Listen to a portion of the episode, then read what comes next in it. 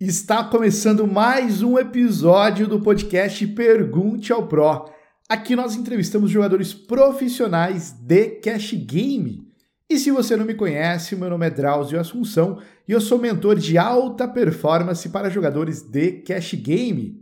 E segue lá, arroba Drauzio Assunção e arroba Cash Game Channel.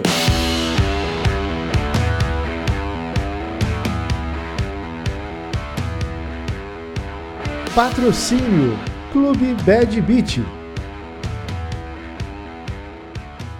Nosso convidado de hoje é dono de clube, dono de time, instrutor, jogador regular de 15 e 30 da modalidade Five Cards e também uma grande pessoa. Com vocês, Rafael Lessa. Muito obrigado, Rafael, e seja muito bem-vindo aí no nosso podcast. Obrigado por aceitar o convite. Drauzio, eu que agradeço aí esse convite. Eu fiquei honrado, né? Eu fiquei assim, pô, é muito, é muito legal quando lembram de você assim, né, nesse meio e tal.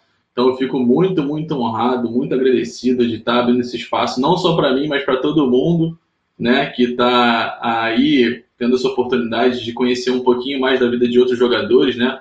Principalmente estar tá fazendo parte desse projeto aí que está no início aí. Então é uma honra estar com você aí. Muito bom. Obrigado, Lessa, por estar aqui hoje. E, bom, para a gente começar, a gente sempre faz uma pergunta para ter um critério, né? Para saber se você é um jogador profissional de poker. De cash game, no caso. Posso fazer essa pergunta? Por favor, manda bala. Lessa, eu gostaria de te perguntar quantos por cento hoje da sua renda vem do cash game, como jogador profissional, da linha de frente?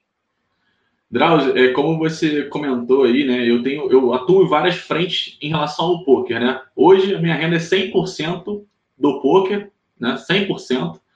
É, como você mencionou, eu sou dono de clube de poker, eu sou dono de clube de poker online, né? Sou dono do time, do GL Poker Team.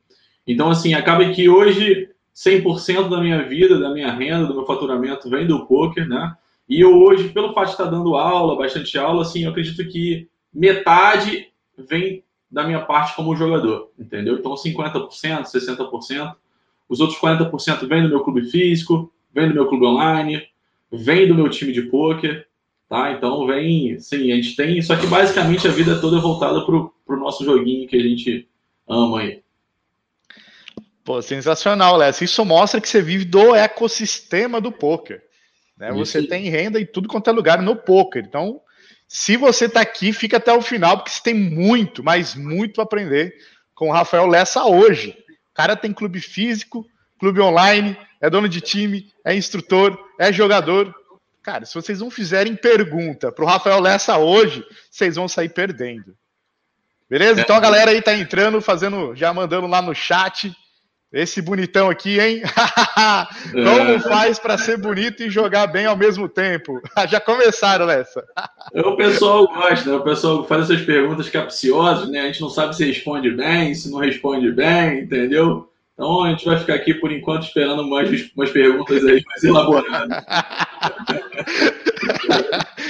Bom, então vamos lá. Para a gente começar, Lécio, tem que começar com uma pergunta, né? Que é como você conheceu esse mundo chamado poker? Como que você Cara, conheceu esse mundo do poker, Alex? É, então, eu, é até legal assim essa pergunta porque é... Léo, você tá multado, eu acho. Teu microfone não tá funcionando. Tá. Aí voltou. Tá voltou? Isso, então, agora voltou. O, essa pergunta é legal, cara, porque quando eu comecei o GL Poker Team, é, lá atrás, eu, eu tinha um outro sócio, que era o Fernando, que é da Pelau 5, né? Da página Pelau 5, gente finíssima, da melhor qualidade. Um abraço aí, caso ele venha assistir a gente, de repente, não agora, mas no futuro. É, que ele teve uma ideia assim, tipo, vamos contar um pouco da nossa história? Eu falei assim, pô, saca, não vou contar um pouco da minha história, não tem muita história e tal, não sei o que, etc. Só que a gente, eu acho que só começa a dar valor real para nossa história quando a gente começa a contar a nossa história, entendeu? E aí eu vi que eu comecei a contar minha história e minha história começou lá em Leopoldina, lá em Minas. Quando eu comecei a fazer faculdade. Eu tinha 17 para 18 anos, né? E aí a gente começou intervalo de aula, de uma matéria da outra, assim. A gente começou a jogar truco, cara. Então, tudo começou com truco e a gente começava, pô, ah, não, vamos valer aqui, sei lá, um salgado. Aí Você tinha o quê? 17 fazer... anos, é isso? 17, 18 anos, exatamente. Eu tenho 32, né, hoje, então já tem um tempo isso, né? Então, assim, eu tinha, pô, vamos, vamos jogar, vamos, pô. Nunca tinha ouvido falar de truco. Aí comecei, porque em Minas é muito comum o pessoal jogar truco, né? O pessoal gosta bastante de, de truco, no geral. Aí eu falei assim, pô, vamos. Aí começava lá e, pô, começa a perder, começa a entender como é que eu vou. Você ficava assim, pô, e aí? Como é que é a lógica da parada? Daqui a pouco você entende que tem um pouco de blefe. Pô, bacana. Aí é tipo como se fosse um, um caminho para poder começar a jogar poker, né? Aí beleza, aí isso aí, cara, na época, aí para você ter ideia, o maior, a maior plataforma de poker na época era o Full Tilt.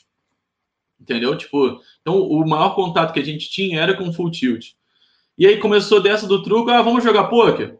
Pô, vamos jogar poker, mas como é que faz? Não, é assim, a regra assado, vamos jogar assim. Não, vamos valer dois reais cada um, cada um pega dois reais aqui, três reais, cinco reais, e é assim e tal. E aí começou até as histórias que rondavam o poker, né? Que era muito legal, tipo Moneymaker, né? Que aí que você começa a estudar um pouco da história, você fica, caralho, o cara pegou de um satélite e cravou não sei quantos milhões de dólares. Aí você, pô, novo, né? Tipo, não tinha muita grana na época, você fica, nossa, tá aí uma oportunidade. Por que, que eu não tô estudando isso, né? Porque... E aí começou, a gente jogava, aí começou a ficar um pouco mais sério. Aí daqui a pouquinho já estava montando um grupo de amigos assim para poder estudar o jogo no, no, sentido geral. E uma coisa que, que impulsionou assim muito a minha história no poker foi a questão do Caio Pimenta, cara. O Caio Pimenta, ele morava, ele, ele nasceu num distrito de Leopoldina. Ele é do interior do interior de Minas mesmo.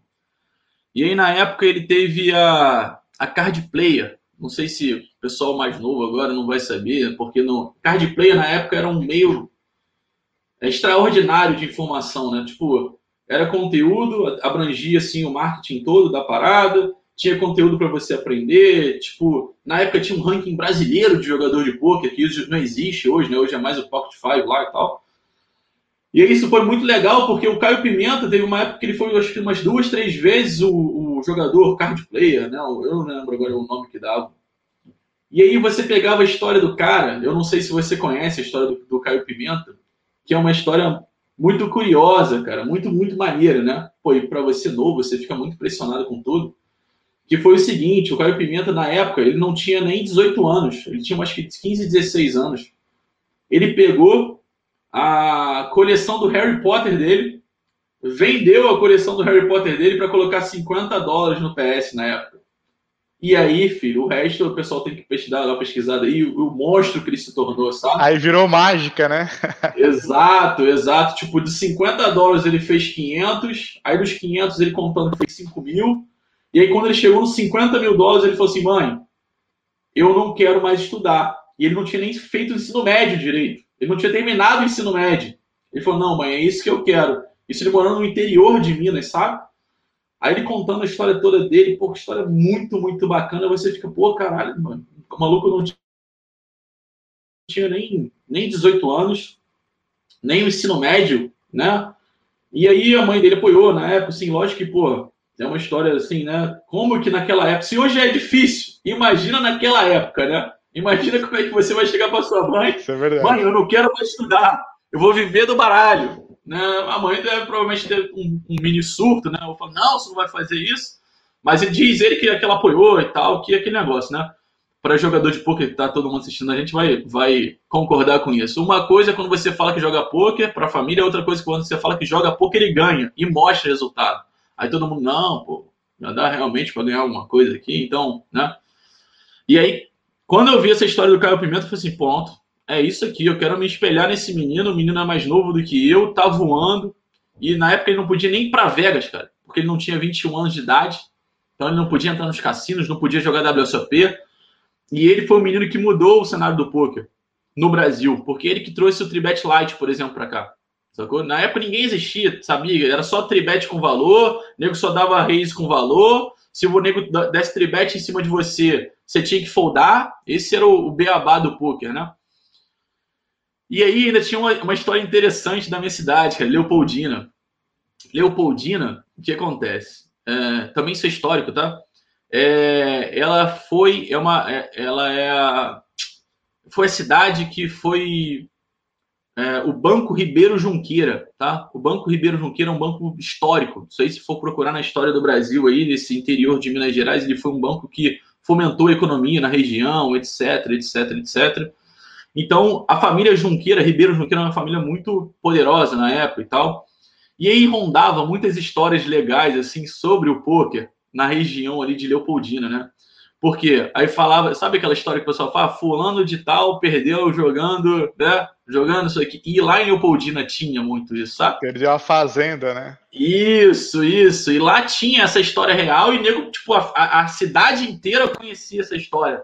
Não, porque na rua tal, se você for, tá, for lá olhar, a sexta casa na sua direita, indo daqui para lá, aquela casa o cara ganhou no jogo, entendeu? E era na época aquele five card draw, né? Que é aquele que a gente só jogava na mão, não tinha flop e tal. Então, cara, acabou que assim, na minha família nunca ninguém me ensinou, não tive conhecimento de pai, primo, tio, amigo, ninguém jogava. Foi mais ou menos a história ali no momento, foi, foi assim, no lugar certo, na hora certa, na cidade certa, com o enredo certo, entendeu? E a gente começou a jogar é... Quer, quer que eu continue aqui? Que eu continue a história? Esse claro, opa, claro, sensacional. Esse foi, foi só o início da. Você conheceu o Caio Pimenta? Vocês eram brothers na época? Não, cara, eu não conheci o Caio Pimenta, mas eu conheci bastante gente que conhecia ele, entendeu? Então acaba que eu conheço ele por tabela, por outras pessoas e tal, assim, né? Já troquei. Hoje, assim, hoje ele não tá mais tão no cenário, né? Mas ainda continua jogando e tal, etc, etc mas eu nunca cheguei de fato. Eu, eu, na época eu era fã, né? Pô, pô, esse menino é um fenômeno. Esse menino aqui descobriu a pólvora do, dentro do poker, né? Porque ele mudou realmente, sabe? O cara era na época, é, para você ter ideia, na época, cara, o conteúdo, o único conteúdo que eu tinha para estudar, por onde eu realmente estudado, estudava, era Universidade do Poker, que quem fazia era o como é que é o nome dele? São dois caras que são bem. O Christian Cruel, que é o famoso CK, que é antigo, antigo, antigo. E tinha mais um que eu não estou esquecendo, eu estou esquecendo o nome dele aqui. Que eles montaram. Eu não sei nem se está no site, não está no ar mais, mas é universidadedopoker.com.br. Era um site muito legal, com várias dicas assim. Eles faziam até um torneio universitário na época que dava geladeira, dava um monte de coisa assim, muito maneiro. Os caras fizeram um conteúdo diferenciado para a época, era muito legal de você estar tá estudando para aquele conteúdo e tal. Na verdade, eu acho que era até um único conteúdo que era gratuito, assim, com uma boa qualidade. Fora eu também, ah, na época eu também tinha na mira do Pro, do Akari. Então isso aí também, ó, é antigo, sabe? E, na, e na mira do Pro tinha uns conteúdos muito bons também, que o Akari falava Foi um dos bons do MTT ali, né? Na mira do Pro também. Foi, foi, foi, exatamente. Então, cara, foi, foi muito. Eu peguei muito no poker bem no início, sabe? Bem, bem no início mesmo. Então, e esses caras ainda estavam se criando, tanto que o Akari na época não era, não era isso tudo que é hoje, não, essa representatividade que tem para o poker, porque hoje ele, ele, realmente é um monstro, né? No cenário assim de marketing no geral representa muito bem a nossa marca, né? O nosso trabalho e tal. E aí, cara, é, eu comecei a jogar, comecei a jogar no Full Tilt, e aí, assim, quando a gente começa a jogar e traz para dentro de casa, histórias que a gente nunca tinha escutado, a gente começa a escutar. A minha mãe falava assim na época: Filho, isso vicia. Não, porque não sei o quê, e não sei o que lá, porque tem um tio seu que já perdeu um apartamento. Eu nunca tinha escutado o tio, né? Eu nem conhecia o tio, pra você ter ideia. Então a minha mãe ficava assim, pô, não, porque é, você vai entrar, vai ficar viciado e vai perder. Eu falei assim, mãe, pensa comigo. Como é que eu vou perder se eu não tenho? Eu sou, eu, tô fazendo faculdade, eu não trabalho, entendeu? Tô aqui fudido. E como é que eu vou perder uma coisa que eu não tenho, mãe? Então fica tranquila. Fica tranquilo, fica sossegado. Aí comecei e acabava que assim, pô, sem nada, daqui a pouco aparecer com 200 dólares, 500 dólares, Aí fazia um saquezinho, comprava um negócio. Falei, mãe, tá vendo? Isso aqui é do poker. Sabe? Tá vendo? Dá pra tirar. E a tua mãe não falava, não, você tá roubando, você tá roubando. Como é, que você não precisa é. dinheiro, Léo? que que é isso aqui? Que isso aqui não fui eu que te dei? Mas, mas, assim, eu falava, não, mas pode ficar sossegada que isso aqui ó, é do jogo. Aí eu mostrava meu pai também, meu pai ficava assim, não, é certo isso? Eu falei, pai, fica tranquilo. Não é dinheiro de nada de errado, é do jogo aqui eu tava em casa e tal, tranquilo. E aí, cara, na época, o que, que, aconteceu, né? Hoje eu sou jogador regular de cash game. E na época aconteceu uma coisa muito engraçada, né? Eu acho que acontece com muitos hoje, até hoje. Você vai lá no torneio, aí vamos supor que o seu objetivo é cravar o torneio, né? Dava lá 200 dólares na época, né? Que era muito dinheiro. Aí você vai, não crava o torneio e fica em oitavo. E o pay jump é muito alto. Então, assim, de 200 você ganha 15. Aí você fica, cara, o que, que eu vou fazer com 15 dólares? Não vou fazer nada. Não, não vai fazer diferença nenhuma. Aí o que, que eu fazia? Pegava os 15 dólares e aonde? No cash game. Não, agora eu vou duplicar esse dinheiro. O que, que acontecia? Eu perdi os 15 dólares, né? Ou seja, então não adiantava porra nenhuma. Aí o que, que acontecia? Eu ficava, não, não é possível. Eu fazia isso num ciclo assim vicioso. Era toda vez isso, ganhava 200. Falei, não, agora eu vou, vou pro cash game e vou mandar bala, vou duplicar isso aqui, vai ser rápido, não vou precisar ficar 8, 9 horas jogando, não vou precisar ficar na variância alta, vou pro cash aqui e vou ganhar. Aí tomava uma bad, perdia 100, 200, enfim. E isso foi acontecendo. E aí, cara, tipo, isso foi o quê? Uns 13 anos atrás, né? 14 anos atrás. E aí, nesse meio tempo, a gente vai mudando, as coisas de prioridade vão mudando, né? A gente sempre não começou a focar tanto, porque acabou que eu, eu morava em Leopoldina, em Minas, e aí fiz transferência de faculdade para cá, então foi um, período conturbado da vida. Fiz para cá, para Volta Redonda, da onde eu sou hoje, onde eu moro. E na época até, quando eu mudei para cá, é, eu encontrei um menino na época que fez parte dessa academia, dessa universidade do PUC, né? Ele chegou na mesa final, então, para mim foi o máximo, né? Porque, pô, você não conhece, Tipo, tudo na televisão a gente fica aquela, tipo, será que é verdade? Será que existiu? Será que realmente aquilo aconteceu? Porque, tipo, estavam dando prêmio de graça. Por que dá coisa de graça para os outros assim, né? Eu trocando ideia com o menino, troquei ideia, a gente conversou, pá, pá, ele falou, não, foi muito maneiro e tal. Falei, pô, beleza, vamos ensinar. Aí eu voltei a me revigorar no poker, né? Falei, não, vou voltar a jogar. E quando eu vim para Volta Redonda, foi um período muito difícil da minha vida, sabe? Meus pais desempregados, Uh, eu vim aqui basicamente com a ajuda da minha família, morava aqui com. Uh, dividia quarto, sabe? Então, assim, foi um período muito, muito difícil da minha vida, porque eu não tinha condições de, de colocar dinheiro real, sabe? Uh, meio que morava de favor, morinho de favor um tempo também. E aí, cara, é... só que as coisas começaram a acontecer de novo, sabe? Então, assim, a... você fica, não, peraí, o que, que eu tenho que fazer para minha vida melhorar? Então, a gente acaba acabou que na época eu conhecia a minha atual esposa, né? É atual esposa, né? Só tive uma. Então, só ela. Amor, te amo, tá? Beijo, tá aqui do quarto lado aqui. então, assim, é, eu conheci ela na época, a gente namorava, pô, ela me pegou, eu era, cara, Drauzio, eu não tinha um puto no bolso, eu não tinha nada. Vamos sair, cara, ficar assim, meu Deus, como é que eu vou sair com essa menina? Ela vinha, ela é de Niterói. Fica assim, cara, como é que eu vou sair com essa menina? Eu não tenho um centavo no bolso, gente. É o Aí, famoso não tem água nem para dar, não tem pardal nem para dar água, né? Isso, exatamente. Não tem gato para puxar pelo rabo. Não, e se tivesse o pardal tava na panela. Eu ia dar uma tá tava na panela. Tava na panela. Aí eu falei assim, cara, que que é essa aí, eu, aí que eu fui conhecer o amor. Eu falei assim, isso é amor. Se eu tô aqui, não tem um centavo no bolso, a menina vem não sei aonde para poder ficar comigo, eu falei assim, tá, tá esquisito esse negócio. Ou ela tá vendo muito potencial, Entendeu? Tá investindo no futuro, ou então isso só pode ser amor, né? Foi então beleza. E as coisas foram acontecendo, tal, tal, tal. O poker foi um pouco se afastando.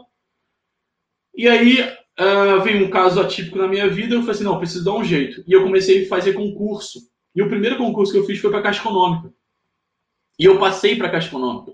Eu passei, na época, eu passei em 11 para Caixa Econômica, sabe? E, pô, eu falei, pô, ótimo, maravilhoso. Eu de ferrado agora, né? Sem um puto eu já vou começar a ter um dinheirinho. E aí o que, que aconteceu? É, entrei na Caixa Econômica, as coisas foram acontecendo normalmente, pô, a vida foi melhorando, as coisas foram ficando mais positivas, né? É, já tinha um dinheiro para poder sair com a esposa, né? A coisa ficar, o amor já foi aflorando mais ainda. E aí eu falei assim, pô, beleza, agora que eu já estou um pouco mais estabilizado, o que, que eu vou fazer? Eu vou voltar a jogar um poker, né? Como um hobby e tal. E aí comecei a voltar a jogar poker. E eu comecei a voltar a jogar live, porque eu gostava muito de live. E eu fui procurando, pô, onde que Volta Redonda tem? Ah, não tem. Ah, pô, não é possível que não tenha um home game. Aí fui procurar um home game. Aí procurei um home game. Aí achei lá, o pessoal, pô, home game era na casa de um parceiro lá, num campo e tal. E aí as a, a, a, a, E eu acho que caiu. E eu tô sozinho. Não, voltou. Pronto. Você tá, do, tá, tá, tá mutado. Eu, eu tô te ouvindo, pode continuar. Eu só aumentei a sua tela aí, pra ficar mais bonito. Ah, então tá bom. Então, aí eu fui no home game lá e tal, aí a cadeira a gente improvisava, às vezes era uma. Era engradado de cerveja que a gente sentava e tal, botava um pano lá e o couro comia, né? Mas assim, era 20 reais, 15 reais, 30 reais. E aí, na época, eu descobri que tinha um jogo numa cidade vizinha que era um pouco mais caro, né? Que era 100 reais o buy Isso eu tô falando seis anos atrás, eu acho pô, 100 reais, eu falei, nossa, falei, nossa, o jogo é um pouco mais caro realmente, né, para minha, né, tipo, eu recebi ok, né, para sozinho, solteiro, na verdade eu tava só, era namorado ainda da minha, da minha esposa, e aí, o que aconteceu? Eu comecei a jogar esse jogo, sacou? E aí foi que começou a surgir alguns clubes no Brasil, né? Um fluxo maior de clubes, né? Porque uh, começou a aparecer várias jurisprudências positivas em relação ao poker. Isso é, é resultado do trabalho da, da CBTH, né, que é a Confederação Brasileira de Texas Hold'em, juntamente com o Federal, juntamente com a CARI. Então, pô, a gente que está aqui hoje tem que agradecer muito esses caras, né? Que foram lá, botaram a cara para realmente, ó, o negócio é assim. Os caras que cortaram o mato, né, pra gente morar. É isso aí, pra gente poder ter essa conversa hoje saudável, sem tipo ninguém entrar na live, ó, oh, parou isso aí, acabou, isso aí é tudo jogo de azar, entendeu? E aí, cara, esses caras é, lá atrás, pô, meu irmão, eu, eu, eu sei, pelo fato de eu ter clube de pôquer, eu tive que acompanhar muito mais de perto, né?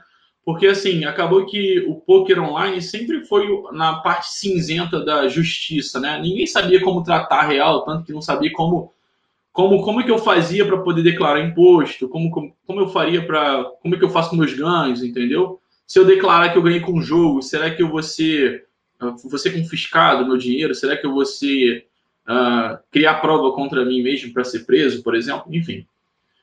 E aí eu vi que começou a explodir o boom de, de clube de pôquer. Eu falei assim, pô, tá aí. Eu tô aqui trabalhando, tenho como ter na época eu peguei um consignado né, na Caixa Econômica, falei, não, vou pegar um dinheirinho aqui emprestado e vou montar um clube de pôquer. E aí que surgiu o GL Poker Clube, né, que aqui em Volta até hoje existe, né? Infelizmente, por causa do, do nosso cenário que a gente se encontra, está funcionando bem restrito, uma vez na semana apenas, né? Para poder cumprir com os horários, com o decreto, tudo certinho. Então, eu fui abrir o clube de pôquer e aí foi funcionando as coisas, sabe? Foi funcionando, fui. É, comecei a jogar cash game efetivamente de novo, só live, né? E aí só jogava hold. Na minha época, quando eu abri o clube, foi até engraçado, porque hoje eu sou jogador de Pelo 5, né? E na época que eu abri o, o, o clube, uh, cinco anos atrás, então não é tão, tão, tem tanto tempo assim, eu falava assim, galera, não vai ter o Marra aqui. Esse negócio é bingo, entendeu? Nego quebra jogador, vai ser só Holden. Vai ser só Holden e acabou. Ah, mas nessa, lá no Rio de Janeiro a gente joga o Mar. Vai pro Rio de Janeiro. Vai lá, joga no Rio de Janeiro. Quando quiser jogar Holden, volta pra cá que a gente vai jogar Holden.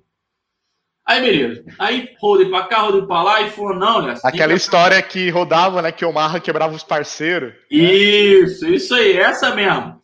Aí, não, porque tem que ter Omarra, porque Omarra que não sei o que, que dá jogo, papapá, eu já tô no torneio, não quero jogar roda, não quero jogar outro jogo, pá. Aí você começa a ceder. E aí, com você, como dono de clube, você começa a entender que pro clube o Omarra é muito melhor. Então, se o cliente quer jogar e para você é melhor, então acaba você fica, pô, peraí. Então é uma matemática meio que básica aqui, né, cara? Se é bom para mim e é bom pro clube, e é bom pro jogador, que vem o Omar, né? Vamos mandar bala no Omar. E aí, cara, era engraçado que no início do Omar, o pessoal ficava falando assim. Uh, tinha um cliente aqui que ele ficava assim, um aumentava pré-flop, aí ele, quem aumenta no pré-flop, não, quem aumenta no Omar é burro. Quem aumenta, porque vai todo mundo jogar. Para de ser burro. Só dá limpa aí, vamos jogar pós-flop, que não sei o quê. Quem aumenta no Omar é burro. Aí eu ficava assim, eu ficava ouvindo aquilo, eu falei, cara, será que realmente quem aumenta não tem um, sei lá, um, um benefício pós-flop? Será que realmente não, não, não, Tipo, no holding eu sei que a gente vai aumentar pré-flop, vai ali filtrar, vai capar o range dos, dos adversários, a gente vai conseguir se betar uma frequência alta. Será que isso não vai começar a se aplicar no Omar 4? Isso eu pensando assim, né? Eu falei, cara. E eu vi que começou, tipo, no holding, o parceiro lá e jogava, perdia 50, 100 reais e ia embora. Falei, Pô, beleza, né? Aí eu comecei a ver que no Omar o parceiro ia lá, jogava, aí o jogo tinha 500, pote de 800, tipo, era baratinho na época. Pô, peraí. Esse pote jogo maior, tem... né? Com o Marros começou a ver pote maior no Marro, no Texas o pessoal foldava muito. Isso, eu falei assim, não, tem um fluxo legal de, de dinheiro rodando, né? Eu falei assim, pô, peraí, eu preciso então estudar um pouquinho isso aqui para o quê? Para eu, né, ser melhor do que os outros que estão aqui. E aí eu falei assim, tá aí, vou começar a jogar, estudar o Marra 4, porque o holding já está aí difundido, né? A média do pessoal que quer estudar, até quem não quer estudar o conteúdo, tipo, é meio que por osmose, né? O cara até na mesa, ah, pô, fulano, você não pode abrir isso. Aí o cara já aprende. Não, essa mão aqui é boa. Ah, já aprende, sabe? Eu falei, não, pô, já que o holding está tão difundido, eu vou começar a estudar uma modalidade que não está tão estudada assim, pelo menos aqui no Brasil, né? Não era, né? E aí eu comecei a procurar conteúdo de Omaha. E na época o único conteúdo que eu achei assim que era legal foi o da BPLO, do grande Baruf, né? E aí eu conheci, na época, conheci o Baruf e conheci, inclusive, o Alisson, hoje, que o Alisson é o fenômeno aí do, do PLO 5, né? E aí eu conheci os dois e tal, como... Só que, cara, como a minha rotina era um pouco mais complicada do que os, as pessoas comuns, né? Porque, assim, quando a gente tem um clube de pôquer, a gente acaba virando uma pessoa noturna, né? De hábitos noturnos. Então a gente vai acordar tarde, né? Enquanto tá todo mundo, tipo, acabando de trabalhar, a gente está começando a trabalhar, né? Então, quando tá todo mundo já, tipo, no 13 terceiro sono, no 15 sono, a gente está pensando em dormir, né? Então, quando eu entrei no, no curso, eu não conseguia acompanhar, às vezes, as dinâmicas. Às vezes eu tinha que estar no meu clube para poder tá acompanhando as dinâmicas ali do Omar, né, do que o Baru falava e tal, tal, tal. Mas eu mesmo assim eu consegui trazer para o meu jogo, para o live e tal, e consegui ganhar muito em cima disso. Eu falei assim, pô, pelo amor de Deus, isso aqui é muito bom. Como é que eu não estudei isso aqui antes? Isso aqui é uma mina de dinheiro e tal, pá, pá, pá. E tanto que quando eu fiz o primeiro curso, eu fiz o segundo curso do Baruch. Falei assim, cara, eu quero manter atualizado, porque tudo que mudar, já que eles estão estudando direto, eu não tenho esse, esse privilégio né, de estar tá concentrado para poder estar tá estudando, o que, que eu vou fazer? Vou assinar novamente a BPLO e vou pegando os insights que tem ali. Tanto que um desses insights, o Barulho falava assim: não, pelo 5 não vai pegar. Pelo 5 a gente não vai estudar porque eu acho que não vai ser um momento de pegar. E eu ficava assim, pô, beleza. Né? E o PP Poker já ia em paralelo, já explodindo, né? já começando a dar. É, criar esse, esse fenômeno que é o PP Poker hoje, né? E aí o que, que aconteceu? Eu fiz essa, essa turma do, do Baruf, foi legal, tal, não sei o quê. E aí, cara, eu falei assim, pô, beleza. Agora, qual que é o meu próximo passo? Eu sempre quis entrar para um time. E na época, lá atrás, quando 13, 14 anos atrás, se eu tivesse sido mentorado, se eu tivesse sido uh, alguém me ajudando, real, eu acho que eu tinha muito potencial para época. Eu já ganhava sem ninguém me ajudar, entendeu? Então, assim, se eu achasse, pô, eu falei, pô, eu acho que agora é o momento, sabe? Eu posso, eu tenho meu horário de tarde é vago, querendo ou não, no clube aqui eu consigo, de, a partir do momento, é mais tranquilo. E eu comecei a procurar times de, de, de PLO 5, de PLO 5 já, né? Eu pulei já para o PLO 5, porque estava um fluxo de jogadores muito grande, e estava um, um fluxo de dinheiro também muito alto, né? O PP Poker cara... criou todo um cenário no Brasil, né, com cinco cartas. Exato, exato. A gente hoje tem os melhores jogadores do mundo aí de pelo 5, sabe? O pessoal lá de fora tá correndo atrás para poder. E são muito competentes, né? Os, os gringos que a gente fala. E aí acabou que eu fui, até na época, eu fiz seleção para BPLO, fui recusado, né? Na época, por causa do meu perfil, porque o Baruch sempre foi muito rígido com o perfil de player. BCR sempre quer que o cara se dedique 100%, não tá errado. Hoje eu vejo isso como dono de time, porque é muito bom. Né? Eu vou chegar nesse ponto. E, e aí eu fui, entrei pro, pro para o time do Alisson, porque o Alisson já tinha saído da BPLO e tinha montado um time junto com o Nauel e junto com o Fredão. O Fredão hoje, inclusive, é head coach do, do Forbet. Cara, e eu comecei a jogar, comecei a jogar. É... Deixa, deixa eu, quer que eu continue contando a história até onde eu tô? Eu paro? Vai mandando bala aí. Quer que eu chegue até onde eu tô? Ou quer fazer outra coisa no meio aí? Pode, pode, vai falando o que você tá sentindo aí, Lessa. O espaço é todo seu. E depois eu vou fazendo as suas as perguntas, tá? É o momento que eu vou. Eu tô respondendo umas perguntas aí e tal. Não, fica tranquilo. Depois a gente volta. Depois a gente volta. É, não, você, tá no, você tá no flow agora, tá muito bom. É, tá, tô mandando bala aí. Tá muito e bom. aí, o que, que aconteceu? Eu no no, no time do Alisson, cara, foi muito legal, porque assim, eu já tinha um conhecimento pelo fato de ter feito dois cursos da BPLO, então eu já estava jogando por conta na época 5-10, isso já tem uns dois anos atrás. Para você ter ideia, dois anos atrás, o máximo era 15-30. Então eu já estava jogando 5-10 por conta, sabe? Mas assim, aquela montanha russa, né? Uma semana ganhava, semana seguinte perdia, né? Mas no geral ganhava um pouco mais do que perdia.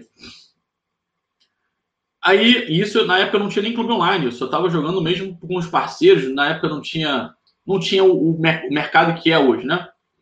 O mercado ele evoluiu muito rápido para essa questão de jogadores de poker. E aí o que aconteceu? Eu ah, no time do Alisson e do, do, do Nauel, ah, eu quem fazia sessão na época era até o Marcelão, Marcelo Viagem, gente finíssima, da melhor qualidade. Ele falou assim, Lessa, acho que o seu perfil é ok e tal. Eu expliquei para eles na época, né? Porque eu sou assim, assim, assado, meu perfil é assim, eu sou dono de clube, mas tenho o horário da tarde, tenho muito interesse, pá, pá, pá. Eles aceitaram meu perfil, só que falaram com porém. A gente viu que você joga mais caro, cinco, eu tava jogando 3,6, 5,10 na época. E só que a gente quer que você comece jogando 51. Tem problema para você? Eu falei, claro que não eu tô aqui pelo conhecimento, cara. Eu quero evoluir, eu quero realmente ser vencedor nesse jogo, porque eu sei que tem muito potencial, muito, o field é muito fraco, assim, no geral, principalmente naquela época, né? A tendência do field naturalmente é endurecer, não tem como, né? Porque o jogo vai ficando mais conhecido, né? Mais estudado no geral. Só que naquela época não. O 51 era um sonho. Eu falei, não, cara, eu vou jogar, eu vou eu quero conhecimento, sabe? Eu quero ter uma rotina, porque eu sempre tive problema com bankroll, sempre. Isso aí é para todos os jogadores aí que, que estão assistindo ou vão assistir isso, isso é natural de todo jogador de poker, sabe? Só que aí a gente muda de postura quando a gente entende que é realmente, não é balela, que você vê um monte de gente falando assim, ó, faça bankroll, tenha gestão do seu, do, da sua banca, sabe? Isso não é balela, vai por mim que isso é fato concretizado Entendi. Ô Lessa, o que, que passou na tua cabeça quando você deixou de jogar 5-10 para jogar 51? Tipo, por que você tomou essa decisão naquele momento? Você consegue lembrar? Cara, eu, eu, eu primeiro porque eu sempre me vi jogando para um time assim, para entender como que o pessoal chegava nessa conclusão que gestão de banca tem que ser feita, por exemplo, sabe? Tipo assim, pá, beleza, essa é a conclusão, mas como que a gente chega lá? Então a minha, a minha cabeça é assim, pô, eu vou entrar no time, Lá provavelmente vai ter uma, uma explicação mais embasada, ou então, de repente, vão ter alguns gatilhos que vão me chegar a levar nesse ponto, né? E eu vou conseguir fazer uma coisa que eu não tinha antes, que é rotina de jogador. Entendeu? Então, isso, é, esses pontos, assim, que na minha cabeça me fez a não querer jogar 5-10 por conta e jogar 51. Então, assim, cara, beleza, eu quero ser jogador de poker, só que eu quero agora ser, ser e fazer o que um jogador de poker faz que é rotina, entender como que realmente o mindset é importante para o jogo, entender que precisa sim de um, uma banca saudável, que o seu ambiente de trabalho influencia, sabe? Então, assim, a minha percepção era, pô, beleza, eu vou saber tudo o que eu preciso saber que eu não sei hoje. Entendeu? Então, realmente foi atrás de conhecimento, sabe? Eu não estava me importando de ganhar ali, ganhar ou perder no curto prazo. Eu queria realmente ter mais conhecimento, sabe? porque eu sabia que eu estava errando em vários pontos. Você já entrou com a mentalidade, eu vou entrar para aprender, não vou entrar assim para em busca de dinheiro, vou entrar pelo conhecimento. Exatamente, exatamente. Sabe? Ah, na época, eles não tinham orientação de quant, quantas blinds a gente entraria na mesa, por exemplo. A gente podia entrar, acho que até 200 blinds, eu não vou me recordar o certo. Só que o Marcelão, na época, ele falava muito do jogo short stack, né? De, de como funcionava e tal. E aí, na minha cabeça, eu falei assim, cara, beleza, tem o jogo deep stack e tem o jogo short stack. E eu pensando, o que, que seria um bom termo aí, né, entre, entre um ponto e um outro? E aí eu comecei a jogar com 70 a 80 blinds. E aí eu comecei, uh, em um mês eu fiz, sei lá, jogando 51, eu fiz uns 70 blinds, eu acho, alguma coisa assim. E aí eu consegui muito evoluir, porque o que, que acontece, Drauzio? Eu sou um cara muito chato. Assim, um chato no sentido bom da palavra, sabe? Por exemplo, você vai falar assim, Lessa, ah, para você ter um bankroll bom, eu falaria para você umas 50 bainhas de limite. Eu falei, mas por quê? Ah, não, mas é por causa disso. Ah, mas por quê? Não, mas, não, mas é por quê? Eu, eu preciso ser convencido, entendeu? Você me dá uma informação avulsa, cara, eu sou um cara que, infelizmente, é meu isso, entendeu? Ou felizmente, sei lá, de repente foi o que me trouxe até aqui hoje. Eu não me contento com um simples, ah, é isso ah, faz isso. Não, cara, eu quero que você me convença por que, que a sua linha, ou pelo que você está falando, realmente faz sentido, sacou? E eu tive, eu tive, inclusive, problemas no time nessa época, porque eu comecei. Esse jogo é muito bom, Pelo 5 é muito foda, cara, assim, para sua para sua evolução pessoal, sabe? Porque nesse primeiro momento eu comecei a questionar de uma forma como se eu soubesse algo, só que eu não sabia bosta nenhuma, entendeu? Não era ninguém. Eu, inclusive, hoje eu não sou ninguém, mas a gente sabe um pouco mais do que a média, entendeu? Só que na época eu questionava como se a minha linha fosse boa e a de quem estava vindo não era bom. Isso, inclusive, com o instrutor, sabe? Tipo assim, eu fiz uma jogada e achava que minha jogada era boa e ele falava que era, não era boa. Só que assim, ele falava assim, não é boa. Foi, cara, beleza, eu não, pra mim não serve que não é boa. Eu ainda continuo achando que é boa. Então você tem que me convencer que não é boa. Entendeu? Então eu precisava ser isso, sempre precisei na minha vida assim, sabe? Eu não aceito, não aceito que você fale para mim uma coisa, sabe? Eu preciso que você me convença disso. E então acabava que no time eu ficava, chegava na aula, eu basicamente era o único que ficava perguntando, enchendo a porra do saco lá o tempo todo, perguntando, perguntando, e pergunta para cá, pergunta para lá, pergunta para pá. E aí quando eu não ficava convencido, perguntava de novo. Aí eu ficava assim, rapaz, eu depois terminava a aula, fazia, o Lessa enche a porra do saco vamos dar um jeito de tirar esse menino do time logo, né? Só que o que acontecia? Eu trazia resultado, porque o primeiro mês eu fiz 70 bains. Antes de terminar o primeiro mês, eles já estavam me incluindo na 1-2. E na 1-2 eu fiz também por aí. Eu sei que menos de dois, em dois meses de time eu tinha quase 20k de profit, sabe? Jogando até um 2. Entendeu? Então, tipo assim, foi um meteórico assim isso. Foi, foi fenômeno. E aí, junto com. Isso você está em que ano já? Só para ter uma noção espacial. 2018. 2018? Okay. 2018, 2019.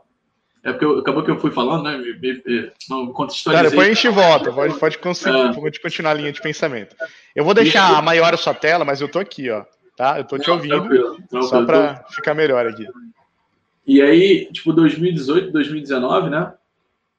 É, por aí, e aí o que acontece? Eu acho que aconteceu um, um, fato comigo que acontece com a grande maioria dos jogadores que começam a jogar muito, é, a ganhar muito, né? Vem a síndrome do super-homem, entendeu? Que aí não, tudo que eu faço está certo, não, tudo que a minha linha é melhor. E aí desses 20, 20 bains que eu tinha feito, sei lá, em dois meses, é, eu mudei a estratégia, inclusive, do jeito que eu jogava. Eu falei assim, não, agora que eu já sei que eu sou bom, eu vou começar agora a jogar Deep Stack, sabe? Aí eu comecei a jogar Deep Stack, cara, foi só o meu ego, né, que eu sou bom, que enfim, tal, tal, tal, e Deep Stack, cara, foi uma, uma mistura terrível, terrível, assim, foi a... Aí o que aconteceu, cara? Nesse meio tempo, de. Aí eu peguei uma DAO, assim, mas o jogador de poker não tem essa mania, né, de falar que foi DAO, né? Foi DAO porra nenhuma, tava jogando mal pra cacete, tava, merecia dar o que eu tava recebendo, entendeu? Então, assim, só que a gente fica, né, tem o ego, fica muito difícil de, de realmente aceitar né? Isso assim, pô, a gente como jogador de poker fica com o ego muito machucado, né? Tu fala assim, não, não é possível, eu, eu não jogo mal, eu tô jogando bem, eu tava ganhando, eu ganho muito, etc. E aí, cara, chegou um ponto que eu fiquei assim, sabe? Pô, será que isso é para mim? Tipo, depois de ter ganho um caminhão de dinheiro, eu fiquei assim, será que isso é para mim? Não, não é possível. Eu, eu, ah, eu esqueci de falar, esse, nesse meio tempo, em dois meses, dois meses e pouco, eles já tinham me colocado para jogar 2-4, sabe? E aí eu estava jogando 2-4, estava jogando deep, com o ego em cima, sou super-homem e tal.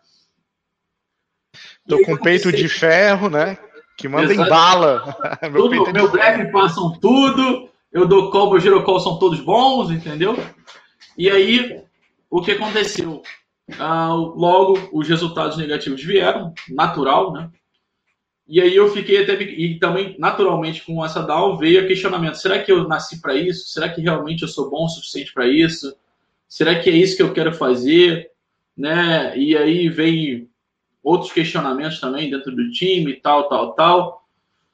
E aí, cara, o que mudou, no que eu tenho que agradecer hoje a duas pessoas específicas nesse momento que fizeram diferença para estar onde eu tô. Primeiro que é a minha esposa, que ela falou assim para mim, amor, não é isso que você gosta de fazer?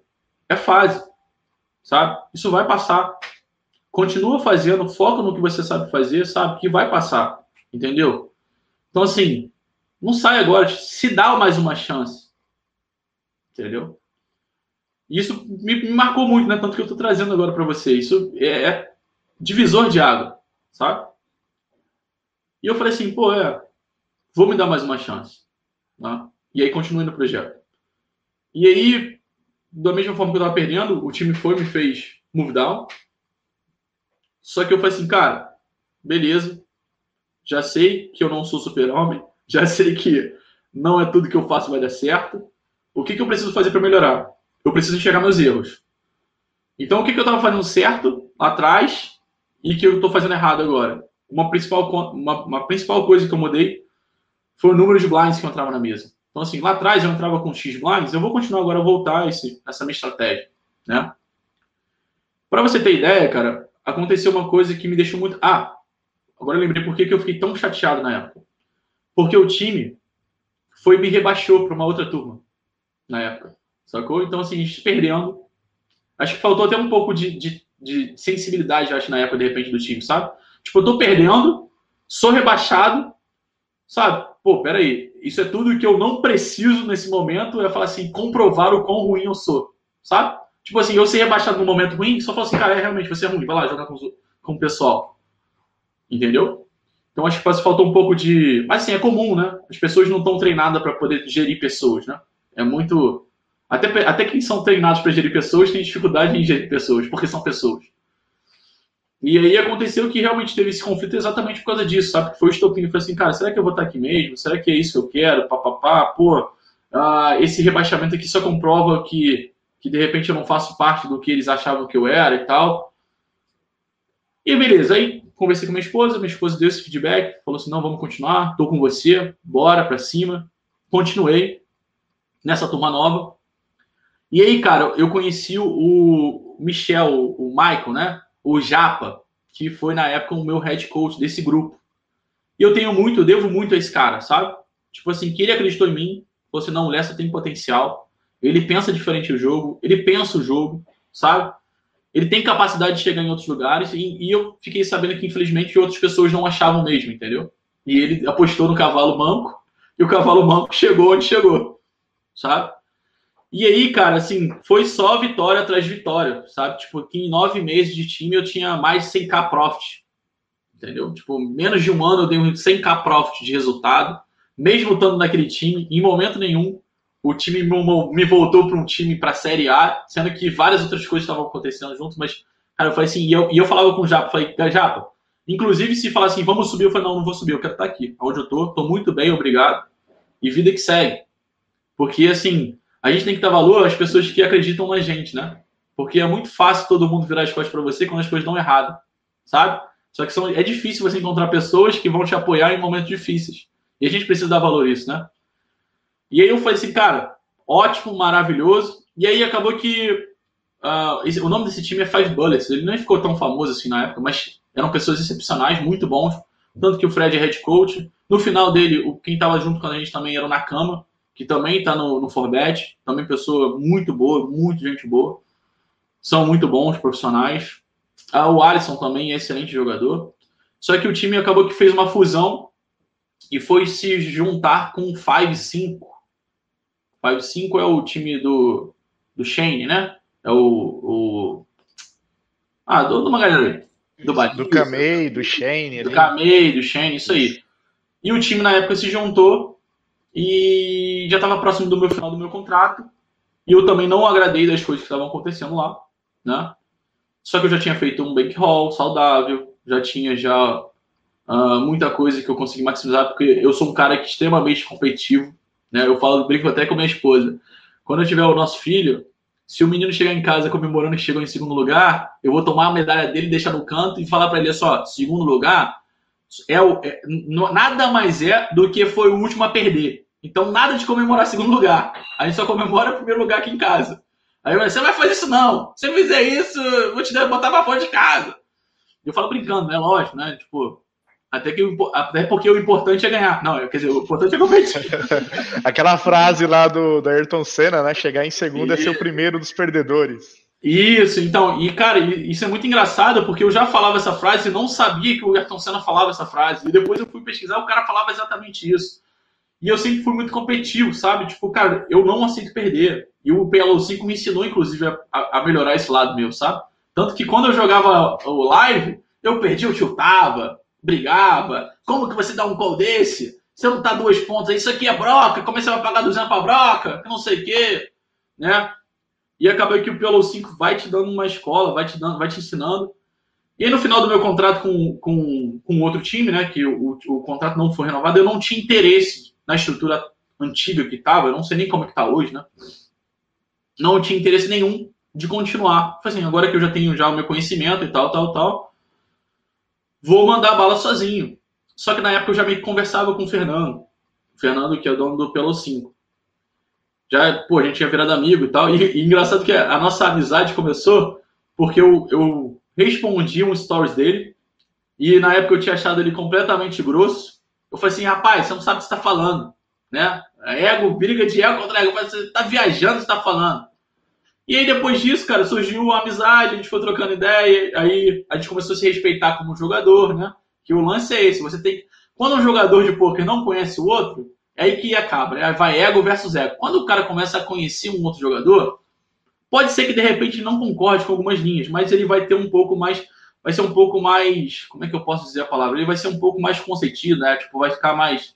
Não, não vou falar isso, porque eu não quero criar um clima chato e tal comedido, né? Tipo, ele fica mais tranquilo com, com a reação.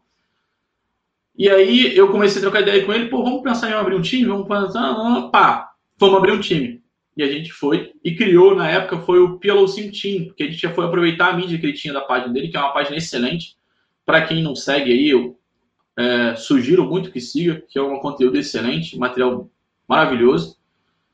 É, que vamos montar o time, vamos pelo time, aproveitamos já a página dele para poder ter a seleção, no início explodiu de cadastro, sei lá, tivemos mais de 100 cadastros na época, tal, sendo que a gente não era nem conhecido no cenário, né, mas foi muito legal. E aí acabou, cara, que a gente ficou uns três meses juntos, aí divergimos em algumas coisas lá, né, coisa natural do poker, mas continua o respeito, continua, pô, sou amigo dele até hoje, inclusive a gente fica se zoando, né, que um brinca assim, pô, vem jogar para mim, aí eu, não, deixa eu te cavalar, Entendeu? Você é um cavalo bom, sabe? Gente brinca até hoje, pô, isso aí é super, super maravilhoso o nosso relacionamento. E acabou que a gente dividiu, eu criei o GL Poker Team, cara, e a gente hoje tá com 11 jogadores, acabamos de agregar mais 8 jogadores nessa nova seleção. O time tá matando, tá? Tipo, cara, os meninos estão muito, muito, assim, na pegada muito maneira. Todo dia estão estudando. É, pô, e cara, uma parada, Drauzio, que eu assim, que eu, eu me descobri, que eu nunca fui de ensinar, né?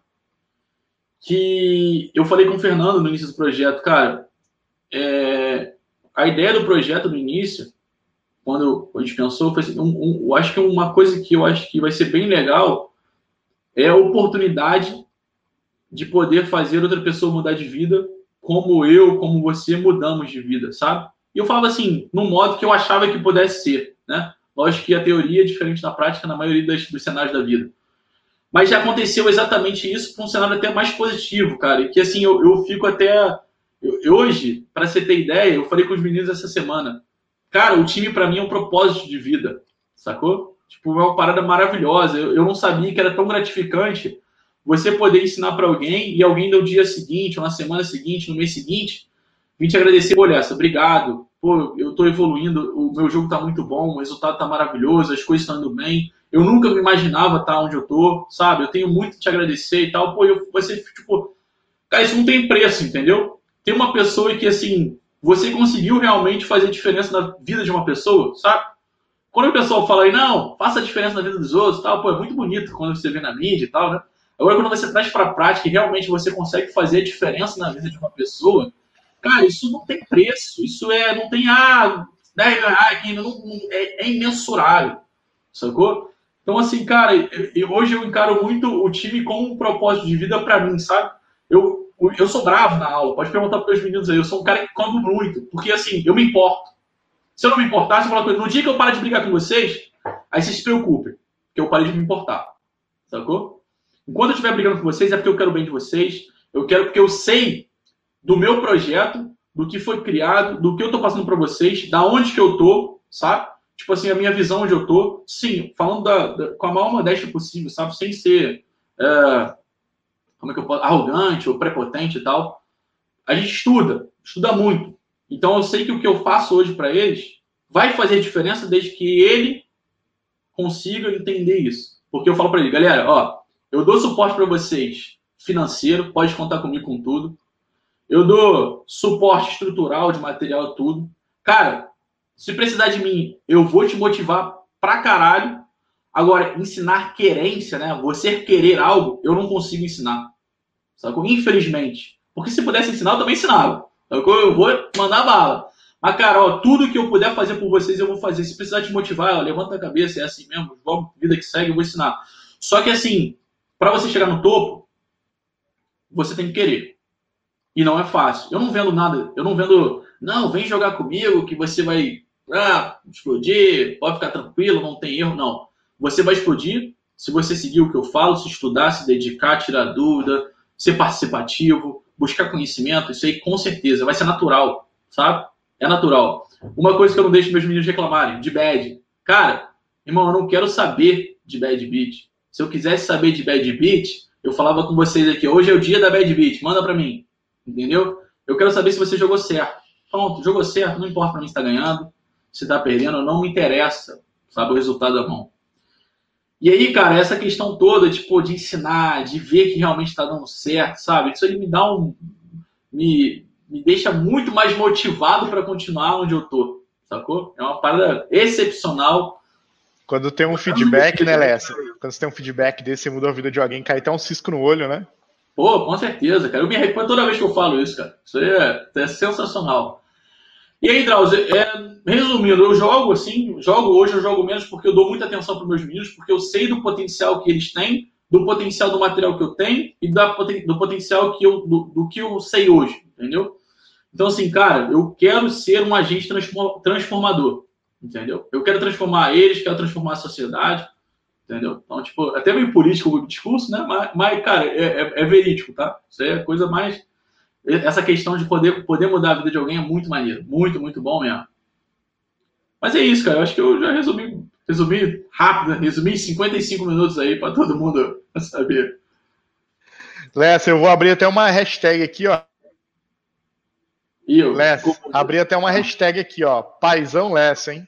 É, pô, é boa, isso aí. Paizão você, hein, Lessa? Pô, sensacional, cara. Poxa, sensacional. Os seus alunos que devem serem apaixonados aí pelo trabalho também, igual você é, né? Porque você já passa isso em como você se expressa, como você vive isso. Então, porra, parabéns, Sim, parabéns. Eu acho, eu acho que eles gostam, viu? Eu dou esporro nele, mas eu acho que no finalzinho ninguém larga, não, viu? Deu, deu até vontade de jogar o teu time, Léo. Não, valeu, é isso. Eu vou te muito filho, isso aí é mole demais. Nice. E aí, estão gostando? Manda aí, manda aí no chat quem tá gostando. Manda aí no chat um sim. E aí, quem tá curtindo? Manda um sim aí, quem tá curtindo no chat. Lessa, sensacional, cara.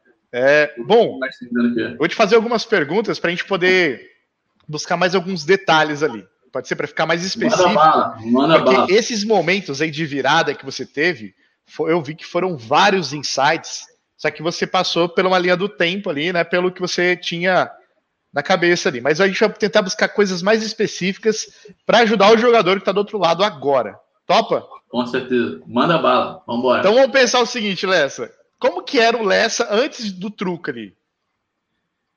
Cara, Como que era a vida do Lessa antes do, de conhecer sempre, o truco? Eu sempre fui um cara muito esportista, assim, sempre gostei de muito esporte, entendeu? Tanto que na época eu cheguei a jogar no juniores né, do, da Cabo Friense. Então, assim, eu, a minha vida era voltada muito para jogar uh, futebol, jogar qualquer outro esporte, sabe? É, mas, assim, cara, antes disso eu nunca pensei em jogar poker, né? nunca pensei em jogar baralho. A minha vida era muito comum, cara. Jogar um, um joguinho de computador aqui, uh, jogava futebol ali, uh, era comum, não tinha muito, não tinha muita diferença no pessoal assim que tem uma vida comum, sabe? Jogava no computador, jogava no videogame. Eu tenho um irmão mais novo, né? Um irmão é um ano e meio mais novo que eu, então que é meu parceiraço das coisas, então a gente trocava muita ideia de muita coisa, entendeu? Sabe? Então não é muito diferente assim de uma vida comum, sacou? Nice, tô, tô, os comentários estão bombando aí, Léo, você viu? Eu, eu, vi agora, cara. Eu acho que eu o, Ó, tem um comentário aqui que é interessante já. O Bernardo, Ber, Bernardo Jordão. Só não entendi é... porque esqueceu de mim nessa, hein? Ah, é, porra, cara. O B, o B é o seguinte, o B, ele é quase um filho para mim hoje, entendeu? Ele, ele, ele inclusive, ele trabalha para mim, ele é dealer lá do, do. Ele não é mais, hoje ele é jogador do meu time, né? E, cara, ó, esse menino, ele já passou tanta coisa comigo, cara, que ele é um cara, eu acho que se for perguntar para alguém, assim, da, fora minha esposa, ele é o cara que mais sabe da minha vida, no geral, cara. Ó, a gente troca ideia, ele é, é bem mais novo que eu, ele é quase 10 anos mais novo que eu. Mas, assim, eu troco muito, a gente se orienta, tipo, eu, eu quando vou precisar, de repente, trocar uma ideia, desabafar, eu falo com ele, pô, B, ou ele precisa da mesma coisa, sabe? É, e realmente eu, eu, fui injusto de não ter comentado ele, sacou? Porque ele realmente, assim, mas ele, ele, faz parte da minha vida, do meu cotidiano, entendeu? É um cara que, porra, ele inclusive, ele me pegou nessas fases todas de, de jogar de 10, 5, 10, 50, 1. Ele tem uma história engraçada que, ah, eu esqueci de contar uma parte do, da minha vida, mas enfim. Mas tem uma história engraçada que quando eu criei um, o clube de o Poker Online, lá atrás do, do PP Poker, é, a gente fez um, um cash game pelo 5, só que era 20, 40 centavos, né? E aí tem um outro dealer, também trabalhava, o Miller, que trabalhava para mim também. A gente começou a jogar 20, 40 centavos. E na época, eu conseguia façanha de perder 1.500 reais para ele jogando pelo 5 HU. No 20, 40 centavos? 20, 40 centavos. Pra você ver, pra você ver como que as coisas acontecem. E aí o Bernardo me, porra, ficava me zoando, me zoou até hoje ele, essa parada, entendeu? E ele acompanhou isso que, cara, eu era um cara extremamente tiltado, não gostava de perder, não aceitava perder. Tanto que, pô, 20, 40 centavos pra perder 1.500 reais é um ódio no coração, né? Já passou já de jogar. Você quer, você quer matar a pessoa que tá do outro lado ali, sacou? E o B, cara, ele me acompanhou muito nisso, viu a minha transformação no geral, sabe? Eu sou um cara que uh, era um cara muito, muito tiltado. Hoje eu não sou tiltado. Hoje, jogando pelo 5 no online, principalmente, né, que é hoje o que eu mais faço. Cara, perdi, próximo. Perdi, próximo. Sacou? É, é, eu já entendi que é do jogo. Sacou? Aí já tem gente até querendo pegar o HU já. Aí vocês querem molezinha, né? Hoje pode pegar, hein? Hoje fica ruim pra vocês aí. Hoje, hoje já fica mais difícil. E, aí, e é isso, cara. O B realmente ele pegou muitas fases da minha vida aí, que sabe muita coisa da minha vida, inclusive. E é um cara, um menino excelente. Ah, sou apaixonado por esse menino. Lá no começo do, do Futilt, você disse que você começou no, fut, no Futilt, certo? Depois do truco ali, vocês vão pro Futilt. E foi bem a época do Moneymaker, certo? Naquela época ali. Foi depois, né? Foi, foi um pouco ah. depois. Teve boom mas a gente começou a já ter um pouco mais de noção do poker, né? Porque, aí, porque o Moneymaker, ele, ele, Até então. 2004, pô, né? É. Aí depois começou a ser mais difundido, assim, sabe? Ganhou mais mídia, porque a história é muito bonita, né? O cara ganhou do zero, ganhou um milhão, por exemplo. É muito fácil de vender isso, né? E, então, ali no começo, você foi pro Futilt, foi o primeiro site que você jogou online. Primeiro site que eu joguei online. Quando você começou a jogar online, ô, ô Lessa, no começo teve alguma ajuda para aprender, algum mentor ali para te ajudar, te direcionar?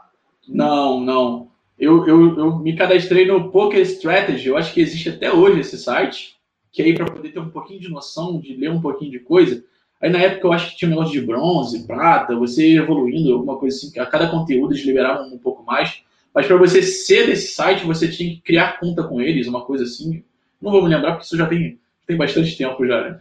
Mas eu fui completamente sozinho, sabe? Eu não tinha orientação de ninguém, eu não tinha ninguém para estudar junto, a não ser meus amigos da época de faculdade, sabe? Só que eu não queria muito estudar, eu queria jogar ficha mesmo lá, e na época era um devia 50 para outro, aí daqui a pouco 50 devia 200, mas nem com ninguém via dinheiro. Então, nunca ninguém pagou ninguém. Se bobear, deve, os outros até hoje lá, porque assim, era ninguém, todo mundo duro. Como é que vai dever 100 reais, 200 reais na época, né?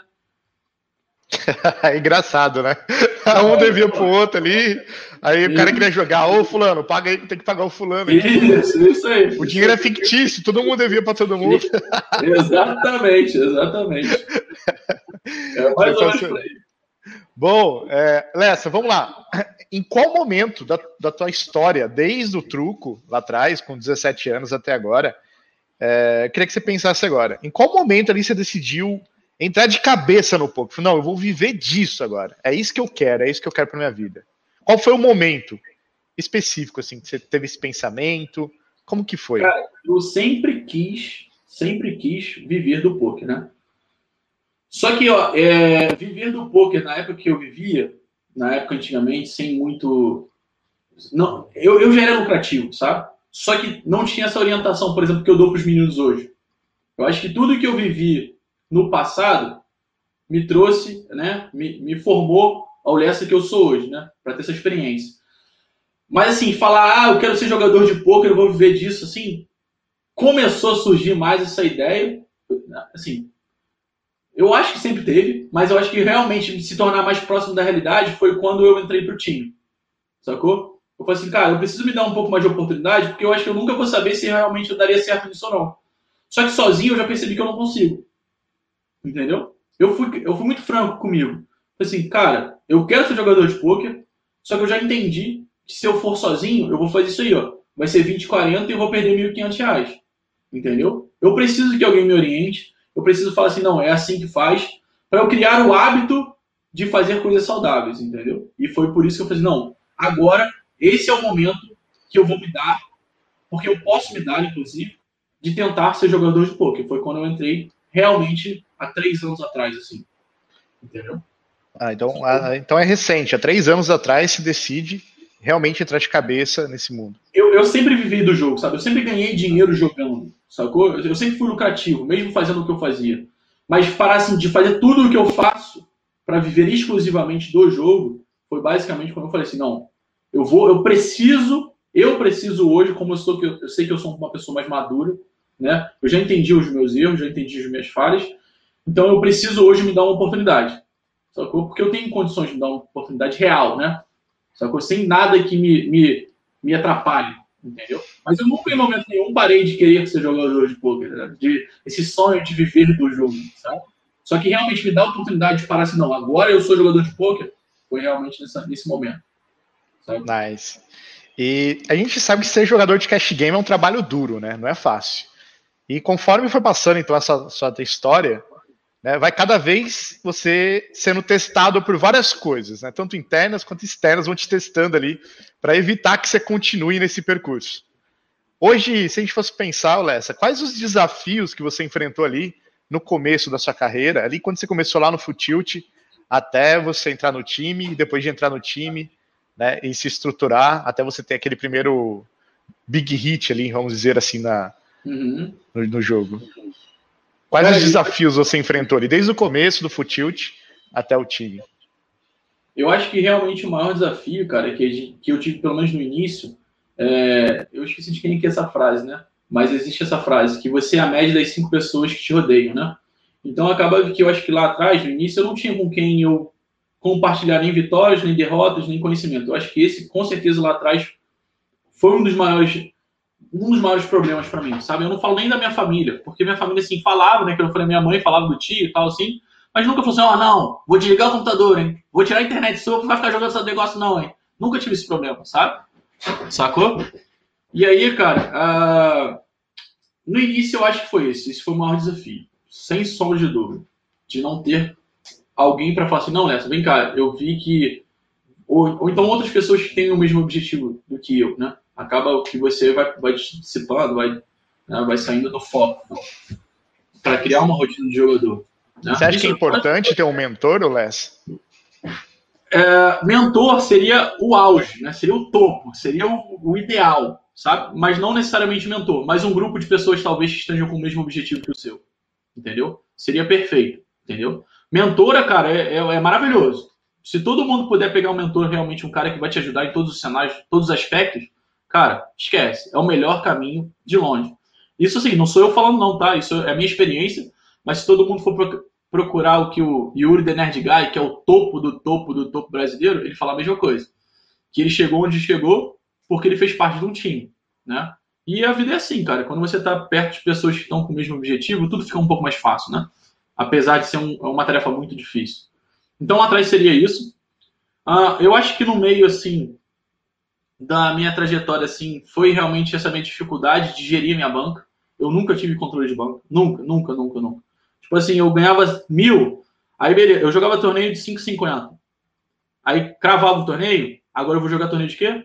de 100, de 80, de 45, sacou? Eu nunca fiz uma gestão de banco, entendeu? Se for, for procurar meu, meu, o meu link do Sharkscope lá, ele é, pô, verdinho, bonitinho para cima, sacou? Só que eu nunca fiz gestão de banco. E aí eu tive um problema também com essa questão do cash game. Eu achava que no cash game ia ser muito mais fácil. Eu nunca ganhei no cash game antigamente. Nunca. Eu, só, eu era uma baleia. Eu, eu, o que eu ganhava no, no torneio, eu entregava para os outros no cash game. Devia ser uma, uma farra. E aí, isso seria com certeza um problema. Controle de bankroll. Ponto. Ah, outra questão que eu acho que foi um desafio é você se conhecer melhor. Sabe? Eu acho que isso é muito importante. Você entender os seus defeitos, as suas qualidades também é muito importante. Mas principalmente o defeito, sabe? Porque assim, você começa a errar num ponto. Isso serve para a vida também, né? Você começa a errar num ponto. E você insistir naquele ponto, no erro, ou então você enfatizar o erro, isso não te ajuda a melhorar naquele ponto, né? Só faz piorar, só faz realmente você, tipo assim, ah, eu errei fazendo isso. Pô, beleza. Eu já sei que eu errei fazendo isso. Agora eu preciso fazer alguma coisa para não errar mais fazendo isso. Entendeu? Então, esse ponto de amadurecer esse tipo de pensamento, que foi uma mudança de chave para mim, sabe? Tipo assim, cara, eu sabia que eu tô errando, sabia que eu preciso evoluir naquele ponto, reconhecer que eu tô errado, né? Isso é muito importante. Principalmente jogador de poker que não gosta de estar errado nunca, né? Todo mundo é o certo da questão. E é, e é uma coisa muito legal do Pelo 5, né, que eu acabei não comentando, que me ajudou, assim, que isso é para a vida, cara, também, que no Pelo 5 acaba que eu acho que ninguém tem razão ainda, tá? Porque não tem solver. É, eu mostro para os meninos, galera, eu aprendi uma coisa muito fundamental, assim, muito legal no Pelo 5, que eu acho que me evoluiu e, e me trouxe até aqui, que é muito, muito, muito, muito importante. Eu, antigamente, quando eu colocava minha opinião, isso já formado, como um jogador, bom jogador, conhecendo já, eu colocava minha opinião, e achava que, minha opinião, pelo fato de eu ter, conhecido, ter conhecimento do jogo, achava que todo mundo tinha que achar que aquela opinião era a melhor possível, sabe? E acabava que eu discutia com outros jogadores.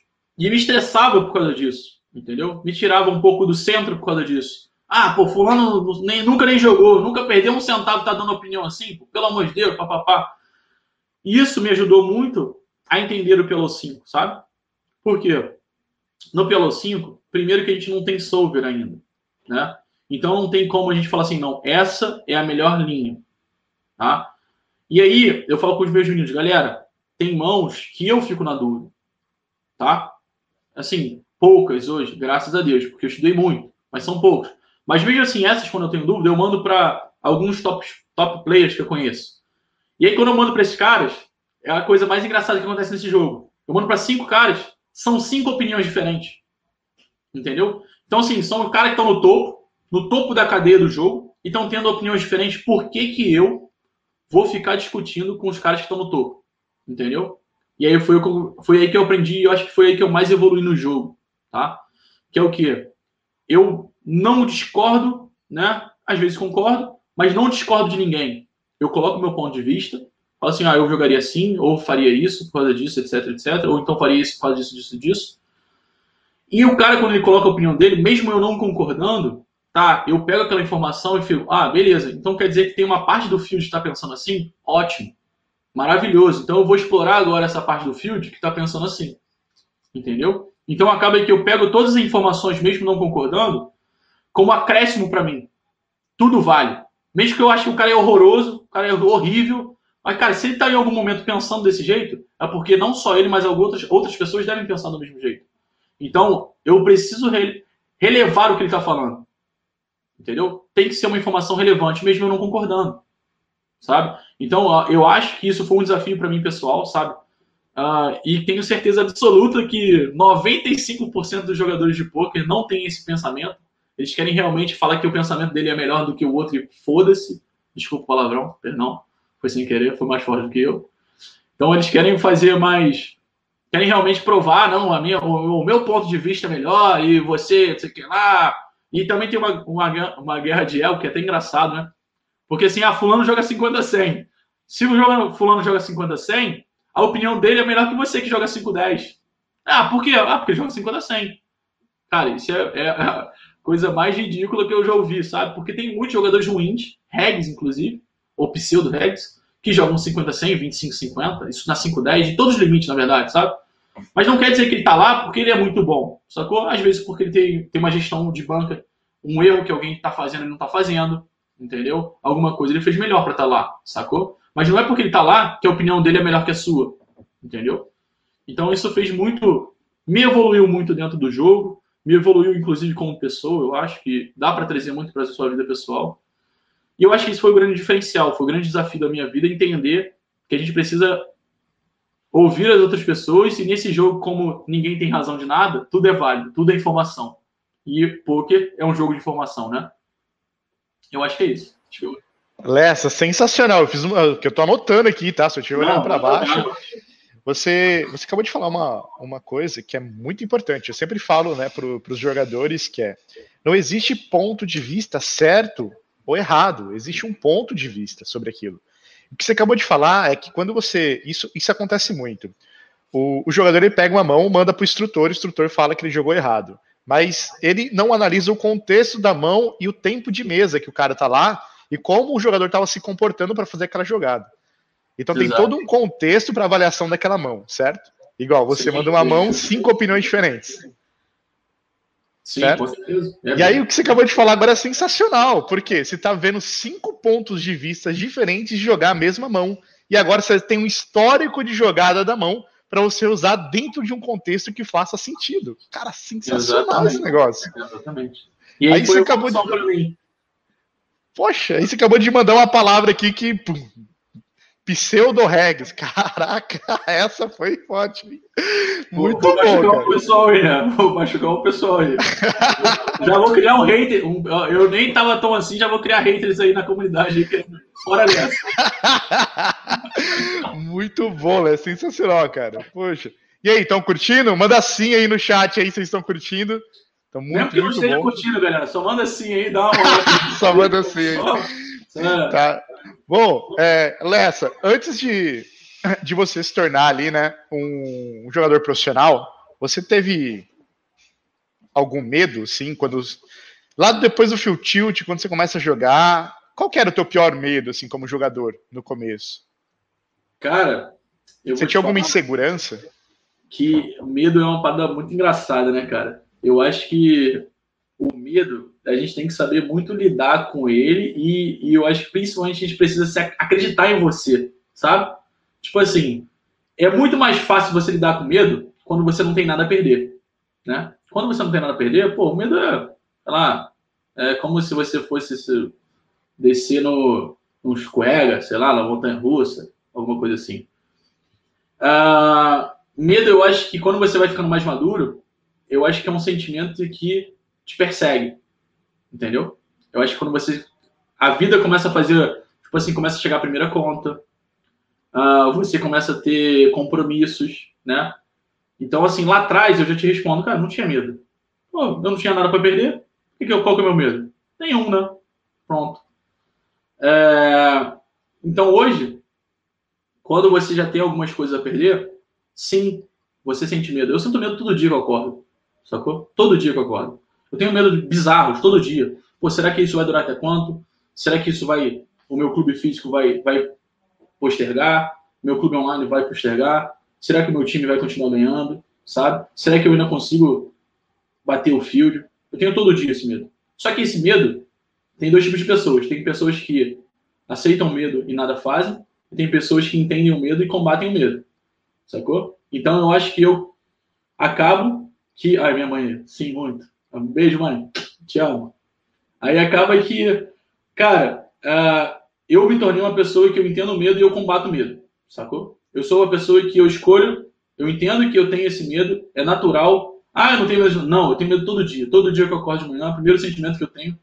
Lógico, tem outros, mas no, no grosso modo é medo, sabe? Porque assim, eu, eu sou responsável por outras pessoas hoje, né? Além da minha vida. Entendeu? Então, mas eu acho que faz parte. Eu acho que a gente não pode é se entregar ao medo. Entendeu? Tipo, eu entendo que aquela situação é uma coisa que tá. Tá, cara, beleza. Vamos supor agora, eu tenho medo que meu time comece a perder, por exemplo. O que, que eu posso fazer para ele não começar a perder? Vamos começar a dar mais aula. Vamos pegar mais conteúdo. Vamos estudar mais. Entendeu? Então, vamos mandar bala. Então, assim, eu acho que medo é recorrente. Não tem como falar que eu não tenho medo. Tenho o tempo todo. Tudo que eu vou tomar decisão na minha vida, eu me cago de medo. Sacou? Mas eu não, eu não, não travo por causa do medo. Entendeu? Pelo contrário, eu faço, faz com que eu pense mais, me planeje mais para eu não ter aquela consequência do meu medo. Muito, muito bom. Olessa, eu tenho que fazer uma pergunta agora. Manda. Qual foi o momento mais obscuro da sua carreira como jogador de pôquer profissional? Cara, é, isso é engraçado, né? porque momento obscuro, pelo fato de eu ser dono de clube, né? Físico, clube online e, e jogador de poker, eu já vi, inclusive, eu acho que tudo que é ruim no meio, sabe? Eu acho que, assim, é, sinceramente, eu acho que a gente não precisa exaltar isso, sabe? Porque, tipo, vai acontecer, infelizmente, entendeu? Eu acho que a gente tem que pegar esses pontos, assim, cara, por exemplo, o pessoal tem reclamado dos votos aí, sabe? É, entre outras coisas, collusion, etc, etc. É, isso não é de hoje, não é de agora, não é por causa do poker, não é só no poker. O ser humano, infelizmente, ele é ambicioso, ele é ganancioso. É, enquanto houver dinheiro envolvido, pior ainda mais. E basicamente nosso serviço, nosso produto, etc., é dinheiro. Né? A gente está falando de dinheiro, não tem como. Então, o, o ser humano ele, ele se corrompe fácil, entendeu? Principalmente uh, em cenários de necessidade. Então, cara, eu posso falar que eu já vi de tudo, Drauzio. De tudo que você possa imaginar, entendeu? Desde. Pode, pode contar. Pode você, você como jogador profissional de cash game, qual que foi o momento mais obscuro da tua carreira? Aquele momento mais difícil, cara, que você superar, assim, tipo, você achava impossível superar isso. Ah, entendi. É, a questão mais para mim foi a é, questão. Teu como jogador profissional, assim, pensa na sua carreira. sim, foi a questão quando eu tava no, no outro time. Quando eu falei para você que eu, que, eu, que eu repliquei, eu falei assim, cara, foi um momento de down e foi um momento de down vindo de um rebaixamento logo seguido, tipo, realmente comprovando que eu era ruim Tá, vamos, vamos para detalhes, Olessa. Detalhes, a gente quer detalhes. A gente, você tava no time, tava jogando quanto lá? Tava jogando, qual limite você tava? Tava um 2, 2, 4 na época.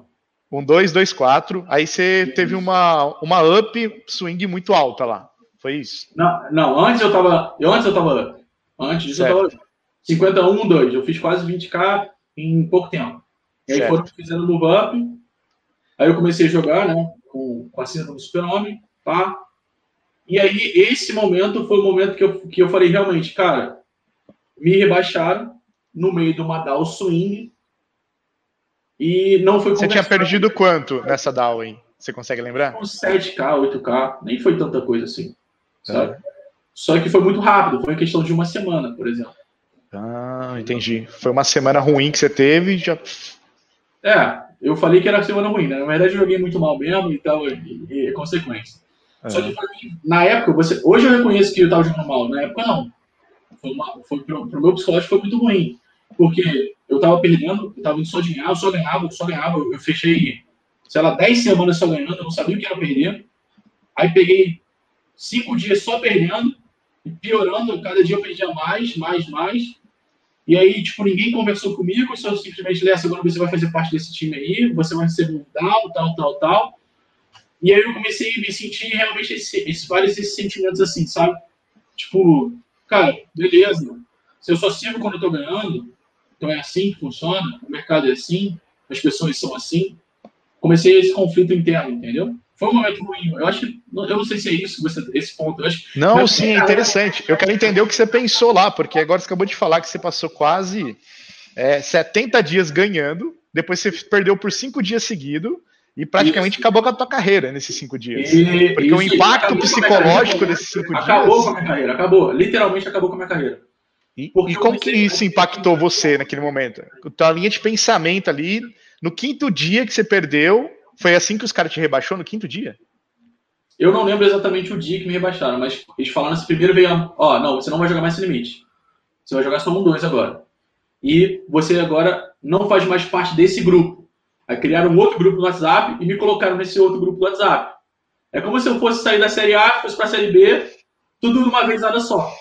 E, aí eu, e aí eu vi assim, só que eu já, já, sou, já era mais maduro, pô, já tinha 30 anos, entendeu? eu não precisava da situação. Então tinha esse sentimento, o clube físico estava indo bem.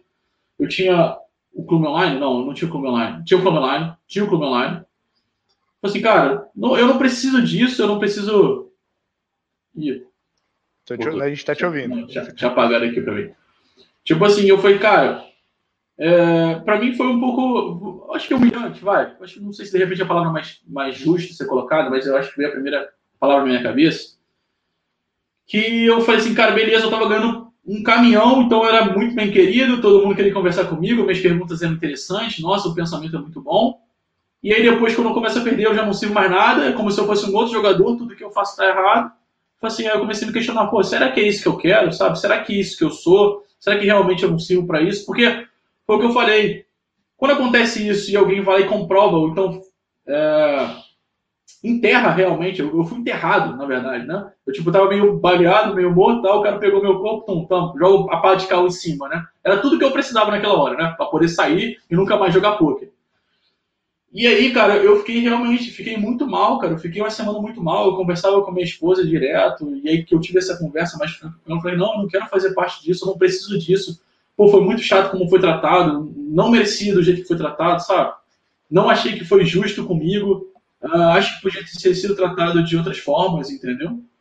Só que aí minha mulher falou assim, cara, não, vai lá, cara, vai, é uma parada que você gosta. Sabe, eu tava, pra mim a minha carreira tinha, ela falar, não vou querer mais isso aqui não, vou continuar jogando meu live, que eu sou lucrativo do mesmo jeito que eu jogo lá, né? Mesmo não sendo, ó, dominando muito, eu tava ganhando dinheiro da mesma forma.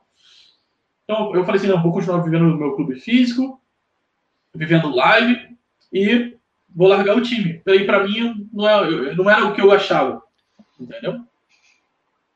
E aí, cara, só que aconteceu algumas coisas também nesse. Eu não ia comentar, mas já que você quer já ó, botar uma, uma lenha na fogueira, né?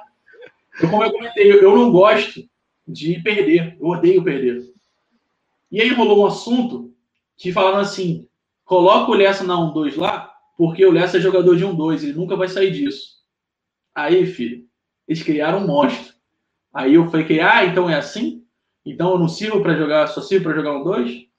Aí por isso que eu falei com, eu te falei, não, Japa, se um dia me perguntarem se eu quero sair daqui, eu não vou sair daqui. Porque agora que eu tô ganhando, como eu falei, a vida é muito, é muito assim, né? Quando você tá ganhando, todo mundo quer ficar perto. Agora quando você tá perdendo, ninguém tá perto. Entendeu? Então isso foi um. Pô, isso foi um. Eu cheguei, do, cheguei no fundo do poço e, tipo, peguei a impulsão para subir. Falei assim, ah, então tá bom. Então vocês querem que eu jogue um 2? Então quer dizer que eu só sirvo para jogar esse aqui? É esse que é o que está rolando? Então tá bom. Vamos ver. Me aguardem. Vamos esperar as cenas dos próximos capítulos. Entendeu? E aí é isso aí, cara. Aí eles criaram um. O, o tempo que eu tinha para estudar, eu estudava. O tempo para poder ter review, eu tinha review. As perguntas que eu tinha que fazer, eu fazia. Eu anotava tudo que tinha que fazer, entendeu? Eu ia pro banheiro, pegava o celular, ficava usando o celular lá, o, o programa que eu usava de treinamento. Então, tá bom, vocês criaram um monstro agora. Isso aí que vocês queriam? Pode tá criado. Sacou? Te mandaram uma injeção ali de motivação sem querer, né? É, exatamente. Eu, então, isso não falando, sabe? Tipo, tem pessoas que de repente ficam. Ah, é verdade, eu acho que eu. Aceita, né? Simplesmente aceita e se rende. É, e vamos ver o que vai dar. Eu falei, não, ai, eu só jogo dois. Aguardem. Daqui a pouco a gente fala. Daqui a pouco a gente vê como é que vai ficar isso aí. Aí, em nove, em nove meses, oh, por aí mais ou menos, eu fiz, bati mais de 100k profit, sacou? O monstro nasceu em nove meses. É, isso aí. Né? Uma gestão natural, né? Uma gestão natural. É, entendeu? E, e como que esse momento aí, Lessa, impactou nas pessoas na sua volta ali? Quando, desde quando você é rebaixado, que você ouve, toma essa falinha, né? Como é. que estava impactando as pessoas em volta aí da, de você? É, é muito ruim, né? Eu acho que o, o poker ele é um jogo, principalmente pelo 5, eu falo muito com meus jogadores. O Pelo 5, ele é, ele é, na minha opinião, tá? Isso aí, lógico todo mundo é livre de discordar, mas eu acho que o Pelo 5 hoje é 70% mental, entendeu? 70%. 60, 70. Vai, vamos pegar uma margem do Ibope ali para poder equilibrar. Mas se você não tiver com o seu mental voando, cara, tipo, ele vai impactar 70% na hora que você for sentar, sabe? Então, não foi diferente comigo lá atrás. Hoje eu, hoje eu sou mais maduro no jogo, entendo mais o jogo, entendo mais como ele impacta no geral. Só que lá atrás não foi diferente comigo. Então isso impactou as pessoas à minha volta. Eu era uma pessoa mais para baixo, né? Uma pessoa desmotivada, uma pessoa que ficava irritada bem mais fácil, sabe? As pessoas te questionavam se você era bom, você já não sabia, né? Já ficava assim, será que eu sou bom? Perdi a autoestima, né? Exato, afeta a sua autoestima, entendeu? Afeta, não, é, é inegável, sabe? E, e por isso que eu falo para todo mundo, esse jogo é um jogo que te cobra mentalmente muito. Muito, muito, muito mais do que todos os. Pô, eu já joguei os outros, não como todo mundo joga, mas eu tive uma parte da minha vida que eu fui grinder de, de torneio, né? Já grindei em torneio. Então, ele te afeta muito psicologicamente. Lógico, eu acho que o poker tem esse efeito em todo mundo, né? Óbvio. Mas eu acho que o Pelo 5 ele curta mais um pouco o caminho, sabe? Porque a variância uh, não é nem tão grande. Hoje eu entendo que no início eu achava que era muito grande, né? Eu achava que realmente era culpa da variância. Hoje eu já entendo que não é assim. Tanto que hoje eu, perdendo ou ganhando, cara, lógico que ganhando a gente vai ficar muito mais feliz, mas perdendo eu não vou ficar triste, não vou ficar para baixo, não vou ficar desanimado, não vai afetar minha autoestima como afetou lá atrás.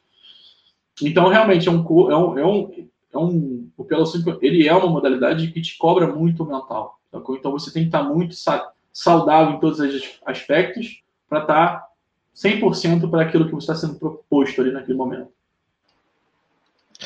Sensacional, né? E então, vamos, vamos lá. Então, como prêmio depois disso, qual foi seu maior prêmio por ter passado por esse momento? Cara, para mim essa pergunta é legal, cara, porque eu até então eu não me via como jogador profissional de poker, sabe? É muito engraçado essa sensação. Eu já vivia no jogo, já jogava, já tinha um, um profit saudável. Só que me perguntavam o que, que eu era, eu falei assim, não, eu sou dono de clube de pôquer, eu sou empresário, sabe? Eu não sou jogador de pôquer. E aí eu comecei assim, eu, não, não é que eu não achasse que eu era um bom jogador, eu sou muito bom jogador assim, eu acredito que eu sou, na verdade, né? sou muito bom, é arrogante da minha parte. Eu acredito que eu sou muito bom jogador porque eu estudo mais do que a média, então é, é consequência isso. Então eu acredito que, é, mas eu não me dava esse devido valor. Entendeu? Eu, eu, não, eu não era uma pessoa que eu não me dava assim, não, tá, eu sou só um jogador bom que estudo, sabe? Só que quando você começa a, a ver os resultados vindo, né? Você se dedicando, as pessoas começaram a comentar, o seu nome começar a ser mencionado. Aí você fala, peraí, está todo mundo com um pouco dessa pegada, porque eu, que sou eu, não tô com essa pegada. E eu acho que foi aí que foi o meu maior prêmio, assim, sabe? De eu me reconhecer efetivamente como um jogador profissional de poker, sabe? Que eu realmente sei, faço, né? não é só saber, faço muito mais do que a média do field, entendeu? Sacou? Então, assim, cara, quando eu cheguei nesse ponto, que é o que eu falo com meus meninos, galera, o topo tá estudando quantas horas por dia? Ah, o topo tá estudando duas horas por dia. vocês que estão embaixo têm que estudar quantas? No mínimo duas horas e um minuto. No mínimo. Se o topo está estudando duas horas por dia, quem são vocês que estão jogando micro stakes que não estão fazendo isso? Aí eu falo para galera, não é fácil. Nunca vai ser fácil.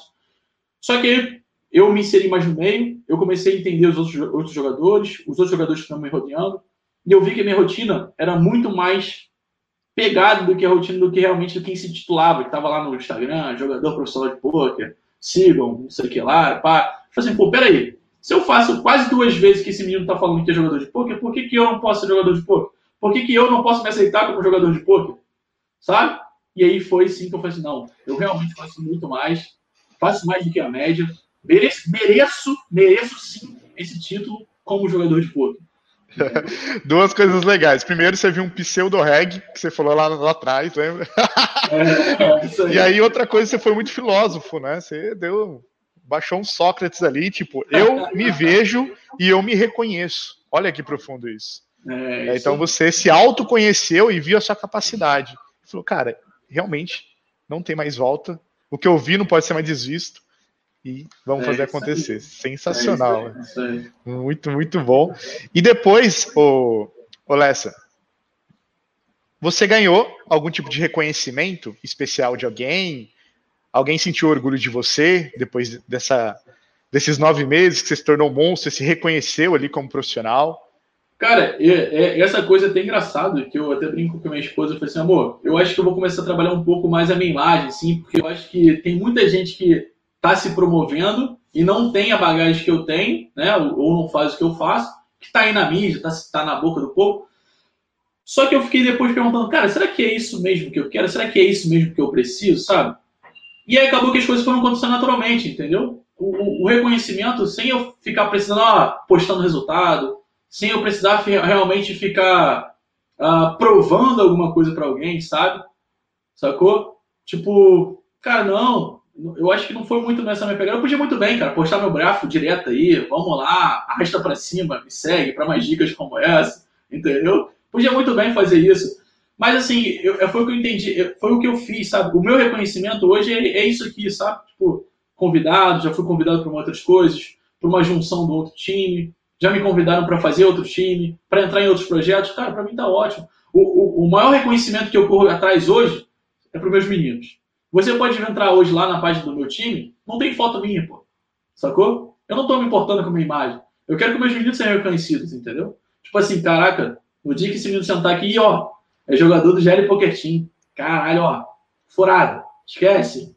Pode entrar lá na minha página. Não tem minha foto. Eu não tive preocupação, nem o, nem o, o, sei lá, meu ego no primeiro lugar. Não, pô. Eu quero que meus meninos sejam vistos primeiro antes de mim, sabe? Eles terão um reflexo do que eu sou. Então, pô, quem acha que eu sou, que eu tô, meu irmão, Posso falar foda-se? Foda-se. Pode, tá liberado.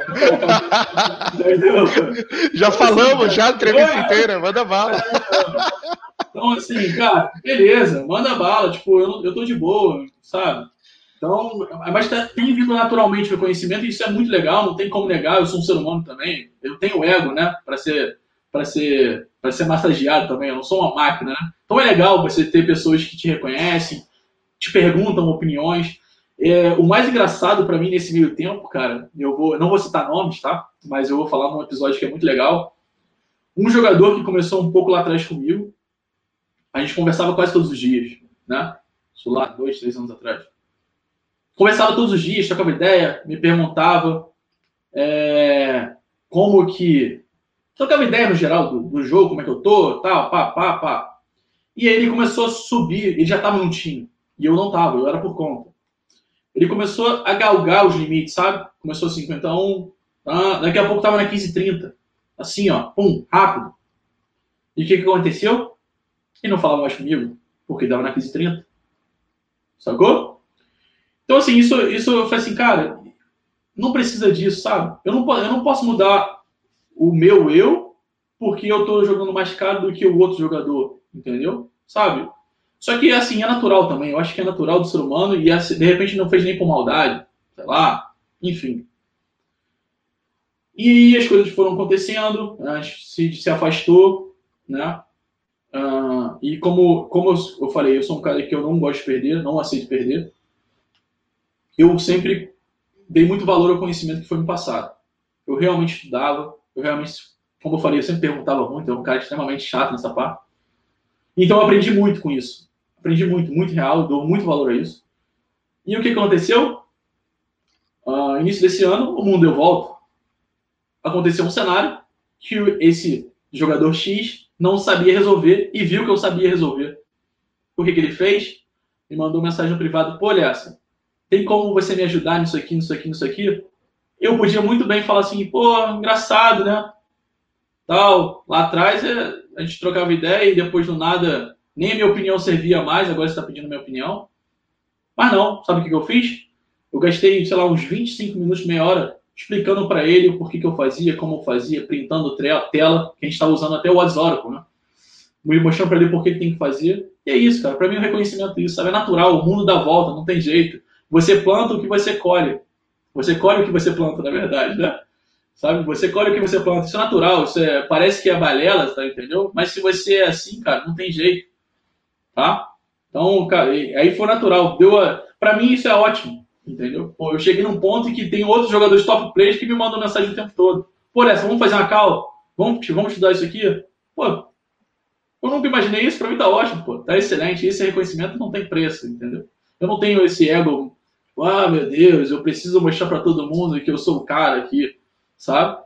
Só que eu faço, eu faço muito mais do que a maioria. Só que eu não fico achando que eu faço mais do que a maioria, entendeu? Não preciso, pelo menos.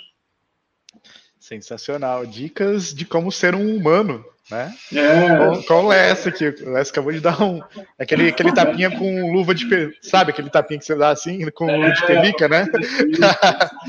É isso aí. Sensacional. Ô, depois daquele, daquela tempestade em alto mar que você teve, então que foi um momento muito difícil, certo? Que você foi rebaixado, teve a DAO, cinco dias perdendo. O que, que isso te mudou como pessoa? Depois daquele momento hoje? Que você pensa, o que, que isso te mudou como pessoa?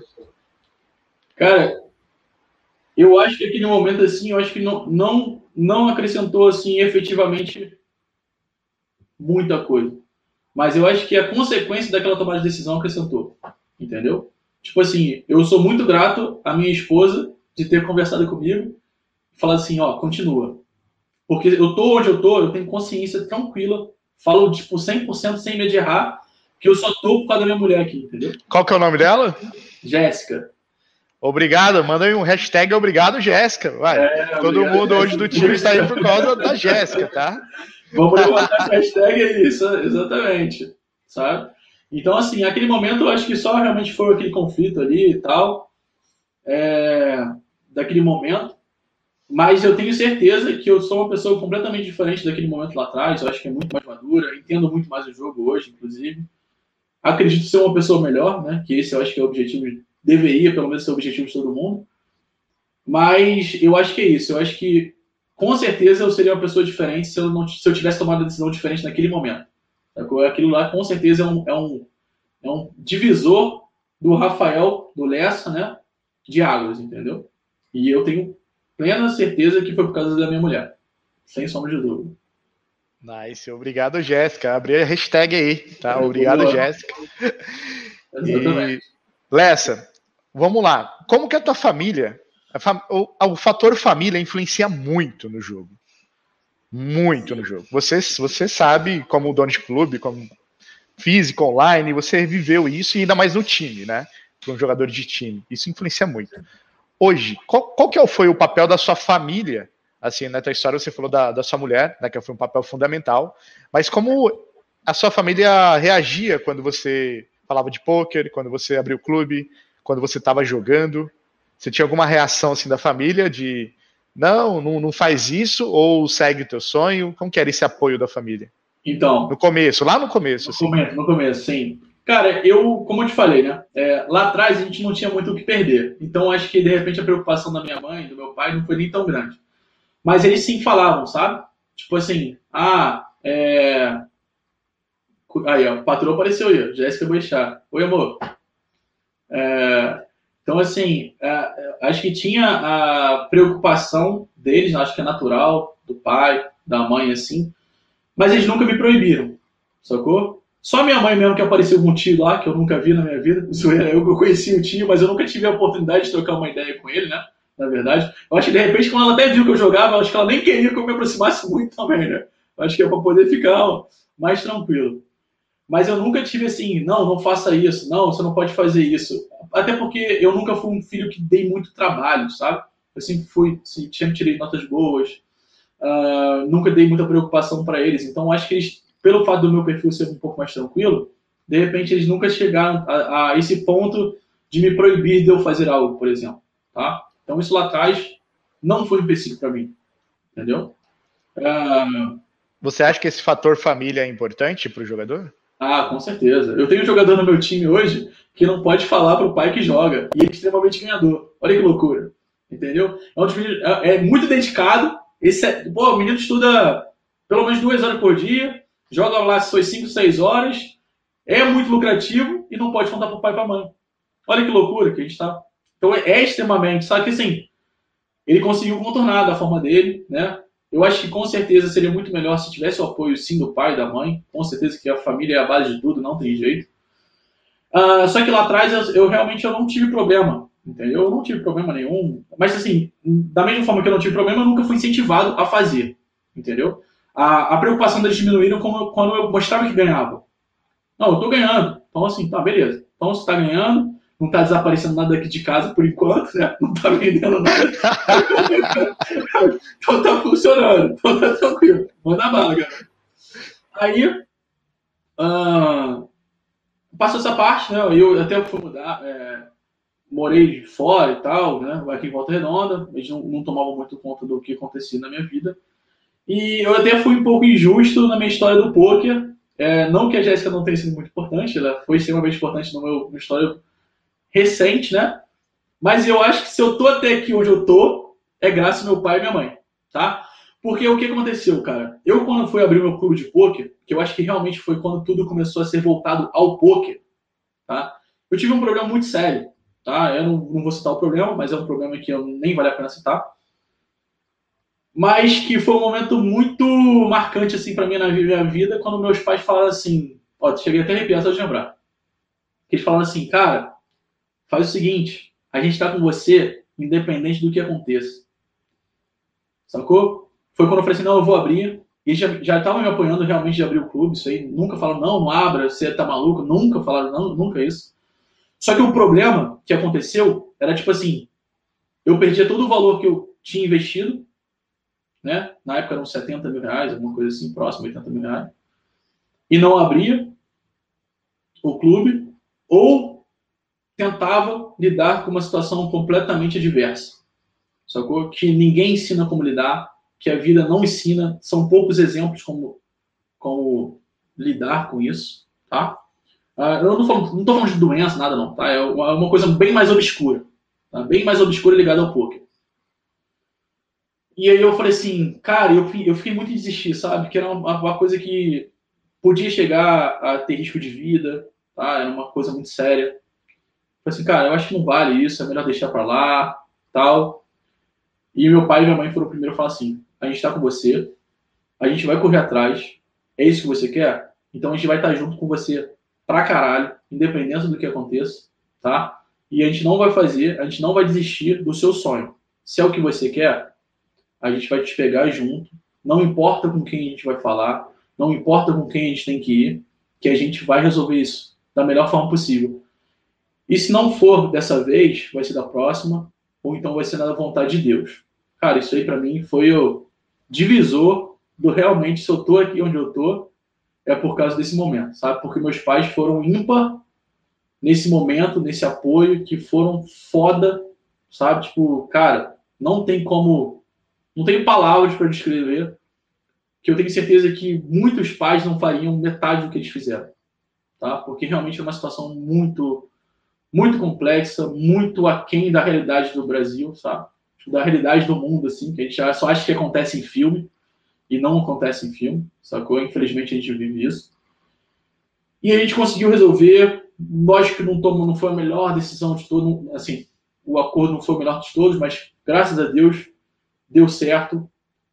Sou muito feliz. É, teve alguns problemas no meio do caminho, mas com certeza, os meus pais fizeram toda a diferença. Você perguntou da família, né? Não foi na parte do jogo, mas me formar de novo, mais uma vez. Eu sou o que o, o, a, a somatória de coisas que me trouxeram até aqui. Entendeu? Então, isso foi um ponto que. E para mim ficou mais ou menos assim: meu filho, pode viver disso. A gente nunca vai falar nada para você em relação a isso. Sacou? Então, assim, foi super tranquilo, sabe? E isso foi muito muito marcante assim na minha vida, na minha trajetória. Não tem como não deixar de agradecer aos meus pais, meu, a dona Glória e o seu Clóvis aí. Beijo, pai. Hashtag obrigado, Dona Glória e seu Clóvis. É, isso, ah, isso, isso, é muito importante, né? Lembrar, ser grato pelas pessoas que ajudaram, né? Você chegar onde você chegou hoje. E, e quando você chega, ah, quando você mostra essa gratidão. Faltei, faltei mencionar uma pessoa muito importante também, o meu irmão. Ah, meu irmão, pô. Beijo, irmão.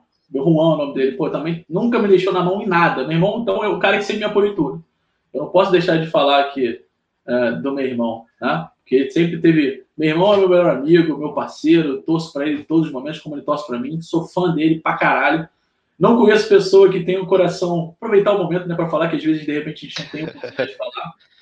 O cara é um, uma excelente pessoa, o coração que ele tem é enorme, de coração mais bondoso que eu conheço na face da terra. Muito, uma pessoa muito melhor do que eu, muito, muito melhor de longe. Beijo, irmão. Pô, sensacional, sensacional. Eu, eu, tô, eu tô imaginando você no Faustão e falar arquivo confidencial meu. Eu, eu ia começar a chorar agora, essa mãe, seu irmão falando essas coisas, essa mulher falando, pô. Isso é sensacional. Poxa, é. pô, muito bom, Lessa. Bom, é, hoje, Lessa, eu vou, eu vou até abrir a sua tela para ficar só você, para você me falar como que tá a sua carreira hoje, você fazer teu jabá, para você falar né, tudo que você pode falar para divulgar suas redes sociais, para contar como que as pessoas podem te encontrar. E depois a gente volta com mais algumas perguntas que eles fizeram no Instagram, no meu WhatsApp particular e também aqui no chat. Show? Então esse é o teu momento aí para você divulgar todo o seu trabalho, falar como eles podem entrar em contato com você. É, tem jogadores aqui que já estão perguntando como que entra para o seu time. Então Boa, esse é o teu momento. Show? Boa, tranquilo. Galera, então, é, eu cons consegui contar um pouquinho da minha história aí, né? Tem muita coisa, mas a gente conseguiu ser um pouquinho resumido. Uh, como o Drauzio falou no início, hoje eu jogo 10, 20, 15, 30, tá? Uh, tem um clube online, o GL Poker Clube, tá? É, eu tenho, é basicamente a mesma rede, né? GL Poker Clube online, GL Poker Clube físico e GL Poker Clube Team, tá? Então é bem fácil, se você quiser seguir a gente no Instagram, só colocar Jelly Poker lá que você vai achar tanto o Jelly Poker quanto o Jelly Poker Team. Uh, hoje eu sou jogador atual de 10, 20, 15, 30. Uh, como eu falei, jogo menos do que eu gostaria, mas tudo com um bom motivo para poder mentorar o, os meus meninos, tá? Porque é muito importante. Hoje eu, eu tenho é, essa consciência que a gente conseguir mudar a vida de alguém, cara, é, é, é uma sensação ímpar, tá? A gente conseguir fazer a diferença para alguém, isso é muito bom, é muito gratificante. Não tem sentimento melhor na vida que eu experimentei até hoje, tá? Então, assim, cara, eu sou uma pessoa muito séria, não gosto de nada errado, sou uma pessoa que vou sempre ser o mais justo possível, tanto com você que é meu jogador, quanto você que é meu cliente, tá? Sempre vou olhar para você. Se você quiser jogar, aproveitando o momento, quiser jogar um poker online, cara, é, manda para mim. Uh, eu acho que tem meu telefone no Instagram, do GL Poker, do clube. Tá? O, o, o telefone que está lá é o meu telefone. Pode mandar para mim, a gente troca uma ideia, conversa. Tá? É, faço o melhor suporte que vocês vão ter de ficha, de envio, pagamento. É, basicamente funciona 24 horas por dia aí, de ficha, de recarga. Tá? É, pagamento não tem essa de dois, três, quatro dias, uma semana. Ganhou, recebeu, insta. Tá? Ah, agora sobre o meu, meu time, tá? Eu recebo quase uma vez a cada três dias, quatro dias, uma solicitação para entrar no time. Eu acho muito legal isso, que é muito bom você ter o, seu trabalho reconhecido, né? Só que hoje a gente acabou de abrir uma seleção. Eu, inclusive, já fechei a minha seleção, ela demora um pouco mais do que o normal, porque eu, eu sou um pouco criterioso. Eu coloco o crivo um pouco mais lá em cima, porque eu sei onde está hoje. Eu quero que as pessoas que se, vão se unir ao projeto sejam realmente centradas, focadas, que tenham o intuito de ser o melhor. Eu não quero que, como eu falei, eu não quero que você seja o segundo colocado, eu quero que você seja o, o primeiro colocado sempre, tá? Ou pelo menos tenha essa mentalidade de, de vencedor, tá? Então, assim, uh, hoje eu não sei quando que eu vou abrir agora a seleção de novo, mas mesmo assim, cara, manda lá, de repente, manda o seu gráfico pra gente no Instagram, no, no Instagram do time, manda seu volume, sua quantidade, a gente vai trocando uma ideia. É, e quem sabe, né, a gente vai ter o, o, privilégio de ter você no time também. E, e como eu falo para os meninos, cara, os novos não, porque a gente está acabando de, de, de colocar eles para jogar, então não tive essa oportunidade. Mas quem está comigo desde o início, eu falo, isso aqui não é um time, isso aqui é uma família, né? Eu converso com todo mundo, sabe? Tipo assim, eu quero entender o porquê de repente você não está se sentindo bem. Ah, o que, aconteceu nessa semana? Vamos trocar uma ideia? É um problema pessoal, Lessa, não sei o quê, mas vai passar. Eu falei, não, não vai passar não. Fala pra mim o que, que tá pegando. Deixa eu tentar te ajudar. Me dá essa oportunidade de tentar te ajudar. Sacou? Então, assim, e não é, tipo, lógico que é muito bonito né, falar e tal. Mas se vocês quiserem perguntar para outros jogadores do meu time, podem ficar à vontade, sabe? E, tipo, e se, se houver mentira, vai lá no Instagram e fala assim, olha, você é mentiroso pra cacete. Naquele dia você falou lá que, que ajuda, mas os meninos aqui estão falando tudo o contrário. Tá? Então, pode ficar à vontade também, que a gente não tem problema de. A gente gosta muito de ser justo com tudo o que a gente faz, sabe? Porque foi o que eu falei, quando a gente trabalha certo e a gente dá duro no que a gente faz, é, consequentemente, a gente vai ter um resultado positivo, consequentemente, a gente vai ser é, reconhecido, tá? Então, é isso. Eu acho que no geral é mais ou menos isso. Eu acho que. Já até falei bastante no, no, nas outras coisas que eu falei, né? Do, do, da minha vida no geral. Mas Pô, o meu contato tá aberto, o meu Instagram é Lessa765, né? Podem me seguir à vontade, podem mandar perguntas, a gente vai estar tá respondendo todo mundo, sem problema. Eu acho que eu acho que é isso, né? Eu acho que mais ou menos isso, né, Drauzio? Nice. Todos os links que o Lessa falou vai estar tá aqui embaixo no vídeo, tá? Esse vídeo não tem edição, ele vai ficar aqui no YouTube. Então, tudo que o Lessa falou que tem link até do clube dele, do time, vai ficar tudo aqui embaixo nos comentários, beleza, Lessa? Na descrição desse vídeo. E Bom, Lessa, eu tenho que fazer uma pergunta agora. O que, que você vem fazendo para se manter em alto nível competitivo hoje no seu limite? Cara, é uma coisa muito legal que eu acho que eu só percebi também quando a gente faz parte do time, que toda vez que algum jogador meu me manda uma mão, eu tenho que estudar a mão. Então, toda vez que eu sou obrigado a estudar uma mão que eu não consigo resolver, eu já automaticamente, sabe, é natural que há uma evolução entendeu? Então, só de eu estar em contato diretamente, diariamente, eu consigo estar evoluindo, entendendo como que a população pensa, como que o field pensa, como que eu posso estar agindo para cima, né? Uh, atualizando, de repente, alguma estrutura de, de, de bet, alguma estrutura de range pré-flop, alguma estrutura de range de né?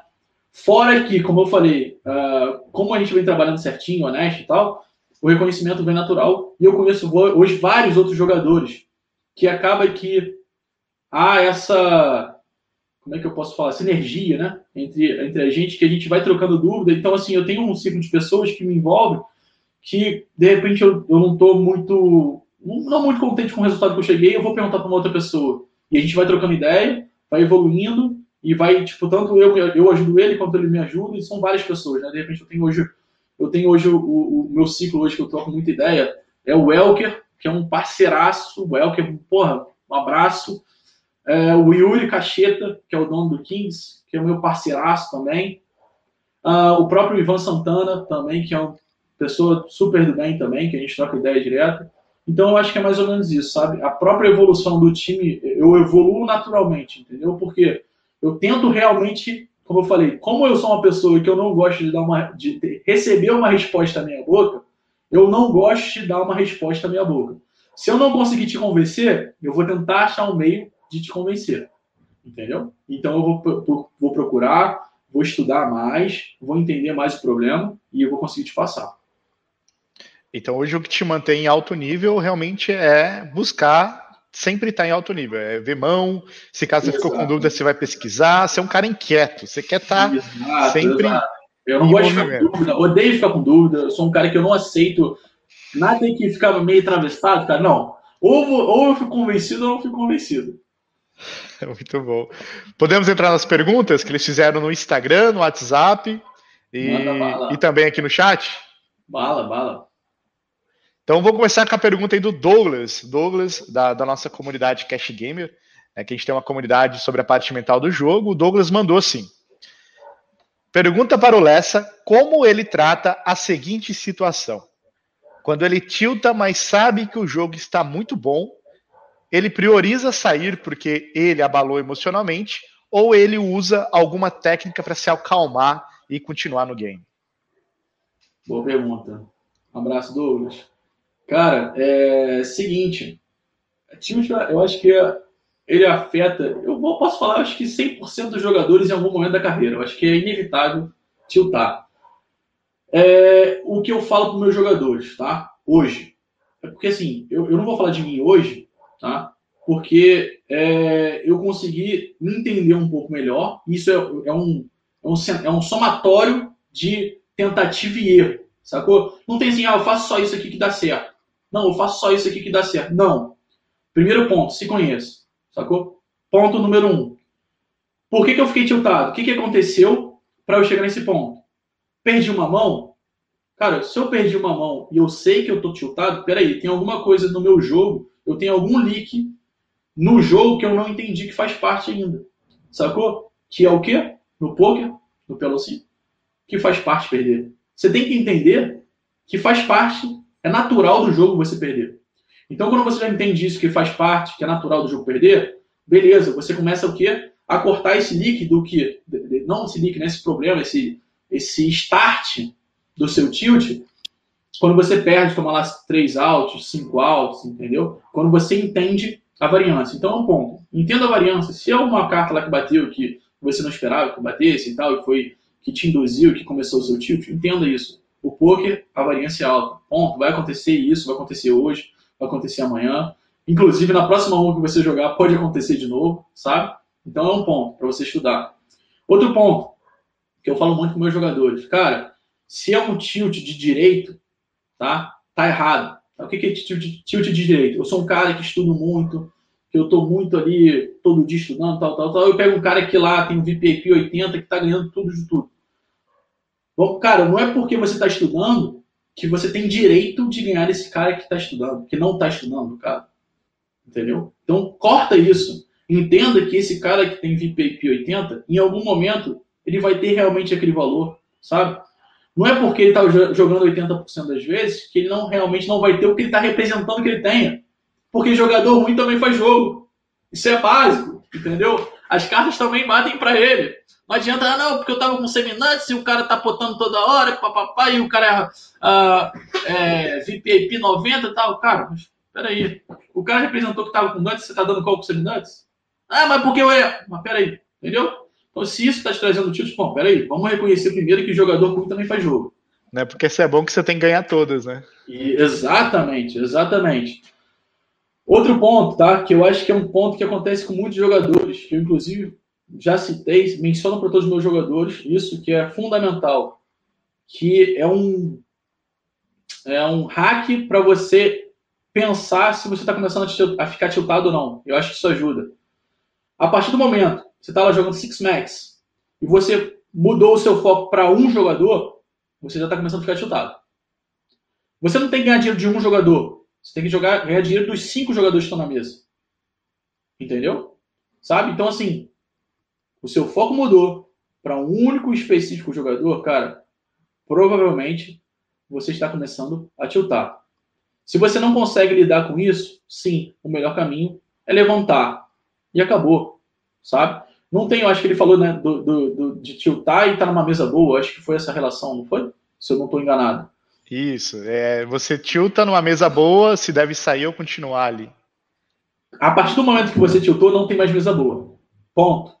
Se você não tem. Porque assim, até tem jogadores que tiltam naquela mão, só que a partir do momento que o dealer já deu a próxima carta, né, que o programa distribuiu, ele consegue já cortar isso. Então, se você é um jogador que realmente separa, é, é, é aquele momento assim, pum, acabou assim e eu consigo lidar tranquilamente na próxima mão, beleza, não levanta, a mesa tá boa. Agora, se você é um jogador que não consegue lidar com tilt, não interessa se a mesa tá boa. A mesa já não tá mais boa.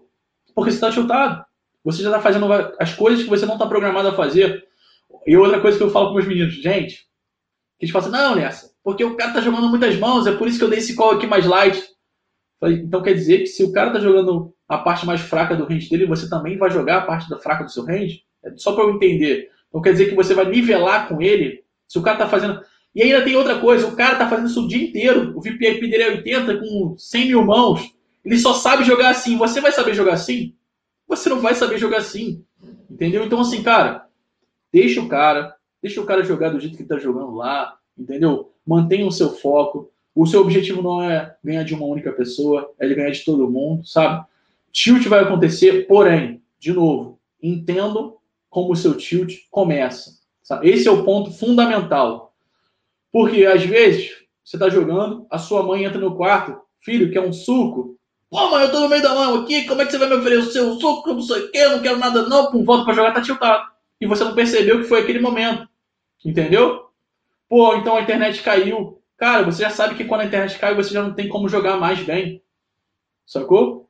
Tipo, esquece. Entendeu? Tipo, cara, a internet caiu, já, já é, é para mim, a minha opinião, o pior tilt da internet. Não tem jeito. A internet caiu no meio do fio, esquece, acaba, desliga o computador, tira da tomada, desliga o roteador e não volta mais pro jogo. Que não tem como mais voltar pro jogo, assim, sabe? Por isso que a gente que tá no topo, assim, que joga um jogo muito mais caro, não pode ter uma nem duas, tem que ter três internet em casa. Porque às vezes o pote está disputando, não paga a mensalidade ali. Entendeu? Então por isso é uma coisa muito, muito séria. Sensacional. Identificar os gatilhos, né, que geram o teu tilt. Isso. Essa palavra que eu queria falar, gatilho. Então, status, né, gatilho. Nice, muito bom. Então, ó, o Felipe Costa mandou. Doug respondeu a pergunta? Manda aí no chat. O Doug mandou sensacional. É, o Felipe Costa mandou o seguinte: acharia interessante falar sobre stop win? Como ele vê isso às vezes a gente ganha 5 BB e quer continuar jogando e acaba perdendo toda a frente do dia. Cara, isso é muito legal. Essa pergunta é muito boa, cara. Porque, assim, eu tenho um exemplo no meu time isso. Eu fiz isso em um momento da minha carreira, tá?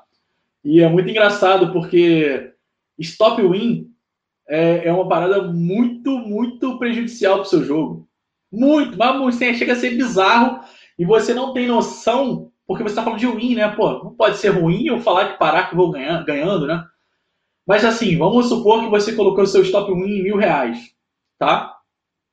O que, que vai acontecer? Você começa, você começa a jogar a sua sessão de boa, e aí você ganha dois, três potes, você começa a sentir que está chegando próximo dos mil reais. Ponto número um, o que, que você começa a fazer? Você começa a clicar nos seus resultados, né? Poxa, já que eu já sei que eu estou próximo, agora já vou. Ah, pô, ganhei mais uma mão. Então vou de novo clicar no resultado se eu estou mais próximo ou não. O que, que faz isso? Gera uma ansiedade. Né? E a ansiedade nesse jogo é o início do fim. Sacou? Você começa o quê? A prestar e dar importância a coisas que não fazem sentido e que não acrescentam na hora do seu jogo. Eu falo com meus meninos, galera, eu vejo alguma review, né? Aí tá lá fulano clicando, fala, cara, não tem por que fazer isso, sabe? O único motivo que você tem para poder clicar ali, real, para ver se está ganhando ou perdendo, não é você, é para você ver quem está na mesa perdendo, que aí faz sentido. E tem várias explicações por causa disso.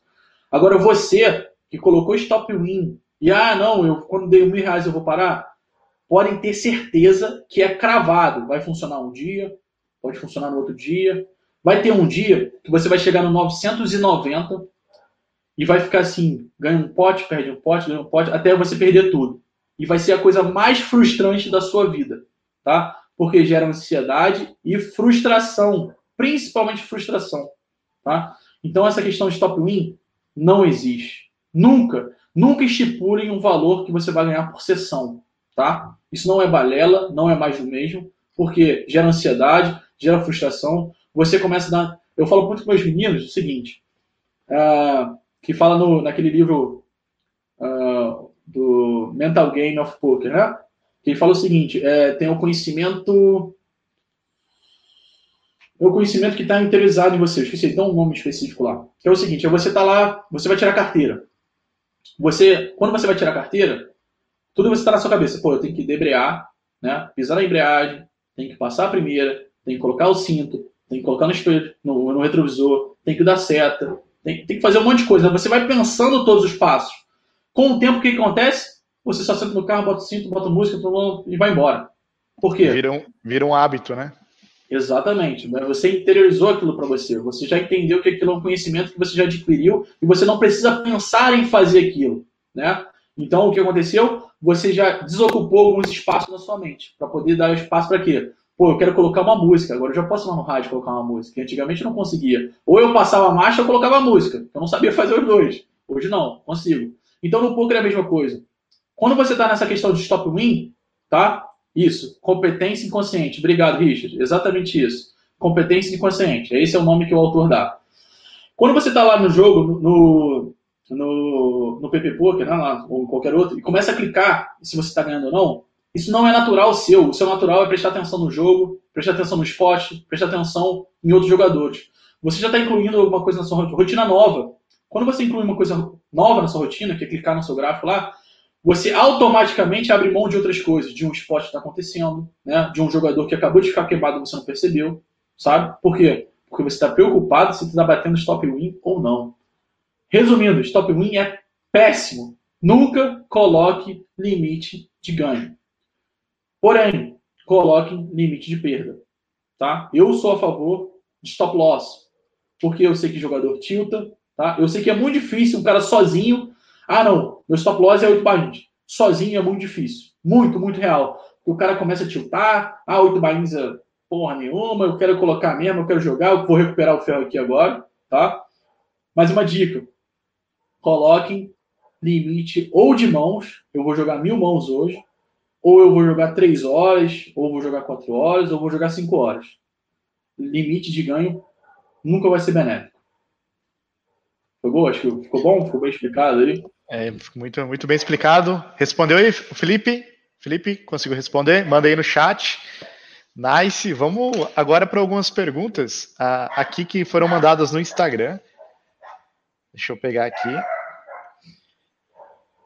Bom, estão gostando? Manda aí. Já estamos duas horas já de, de live. Sensacional, rapaz. Lessa. Monstro. Deixa eu pegar aqui rapidão, Lessa. Vamos lá. É, mandaram aqui Quais os diferenciais para se ter mais EV sobre o Field? Lá no Instagram. Nice, cara. Pergunta muito boa. Cara, primeira coisa uh, que eu falo para todo mundo, tá? Uma dica que para todo mundo cravado mesmo. Foquem no range pré-flop. O Pelo 5, ele basicamente é resolvido uns 50% no seu pré-flop. Não tem diferencial melhor do que o range pré-flop.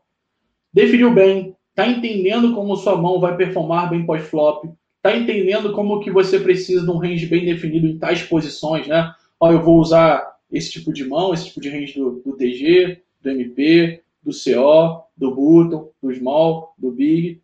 Então, entenda, defina bem isso, que com certeza você vai ter sanado, sei lá, 60%, 70% dos seus problemas pós-flop. E na maioria dos fios, né, de repente lá para o topo tal, isso também vai ser benéfico, não tem como ser maléfico, tipo, você ter um range pré-flop bem definido, bem estruturado, entender a interação, principalmente a interação do seu range com o bordo, com os bordos que vão bater. Uh, então isso sim já é um diferencial absurdo, que tem muita gente que não tem esse cuidado, tá? E quando eu falo, cara, de você ter o range bem definido, eu não estou falando para você ser super tight. É para você se adaptar real à mesa, entendeu? E tem aquela máxima do hold, né? Se a mesa ela tá loose, você vai ser o quê? Você vai ser tight. Se a mesa tá tight, você consegue sim abrir um pouco mais seu range. Isso também é válido para o PLO sim, entendeu? Não tem porquê. É o que eu falo para os jogadores. Ah, porque fulano é muito mais fraquinho, por isso que eu estou dando esse call aqui mais light. Cara, não, não existe isso. Se o cara tá light, tá o call realmente um topo, sabe? Por quê? Na hora que o cara seguir, você vai seguir junto com o hidró.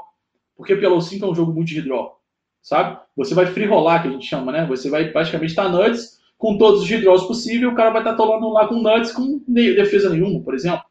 Sacou? Praticamente vai estar tá empatado com 70-30. Olha que loucura. Por quê? Porque você teve a preocupação, né? De gastar bastante tempo, de estudar bem o range pré-flop. A minha maior dica seria essa, sabe? Lógico que a gente vai fazer muita adaptação Eu acho que aí tem que entrar em aula, né, para poder explicar o porquê, os motivos uhum. reais, sabe? Mas com certeza o diferencial é na sua construção de range pré-flop. Nice. Uma outra pergunta aqui, Lessa. Como fazer uma boa table selection, visto que o field está cheio de regs, alguns mais fracos? Como fazer table select? Cara, table select é uma parada que é subvalorizada, tá? Eu faço isso com muitos meus jogadores. A gente tem muito uma rotina muito, eu cobro muito isso deles, porque a table select muito bem feita, ela aumenta muito a ação em tá? Isso é cravado. Então, o que, que vai acontecer? Como é que eu faço uma table selection muito boa? Eu quero que os caras que não reagem muito na minha esquerda e os caras que estão reagindo muito na minha direita. Basicamente isso. Pronto, acabou. Matei a maioria dos meus problemas que eu vou ter pós-flop. Então, se eu tenho um cara aqui na minha esquerda que folda muito, eu quero estar na direita dele. Se eu tenho um cara na minha direita, um cara que está abrindo muito, que realmente está se betando muito, eu quero estar em posição contra ele, sabe? Então é basicamente isso, focar aonde a gente vai sentar na mesa. Eu quero os caras mais passivos na minha esquerda e os caras mais agressivos na minha direita. Bom, acabou. Segue isso que é sucesso. Sensacional. É, mandaram aqui, conte como foi a sua iniciação no poker né, e como que era a sua rotina de estudos. Bom, você já falou sobre como você começou, mas você tinha alguma rotina de estudos no começo? Lá atrás, lá atrás eu basicamente eu tirava uma, duas horinhas assim para ler o material, mas como eu falei, é um material que era comum para todo mundo, né? É, então, quando eu comecei. Uh, depois que eu realmente entrei para o time, né? Que aí eu, eu realmente valorizei o material que eu tinha, que eu vi que era diferencial, realmente, é um material exclusivo. Então, a gente deu muito valor, dá muito valor a isso. Por isso que eu falo com meus meninos, cara, o material que vocês estão tendo aqui é privilégio de vocês, entendeu? Porque o time é muito engraçado. O time ensina para vocês algum para o jogador um modo de jogar. Só que não necessariamente você precisa sim uh, pegar aquilo tudo para você, sabe? Por exemplo, eu eu sou um jogador que eu tenho minha headline alta e a maioria dos jogadores não tem headline alta. A maioria dos jogadores do meu time não tinha. Então o que, que eu fiz? Eu peguei a parte boa que eu achava muito interessante e adaptei para minha realidade, entendeu? Porque eu achava que também era muito boa, sabe? Então assim, esse fato de eu tentar adaptar para o meu modo de jogar, eu falo isso para todo mundo. Uh, se você é um pouco mais agressivo, cara, não perca essa característica. Mesmo que o time fale para você, mas se adapte a isso, entendeu? Não é porque você é agressivo que você agora vai agressivar tudo. Não. Não é porque você é muito tight que você também vai deixar de ser tight.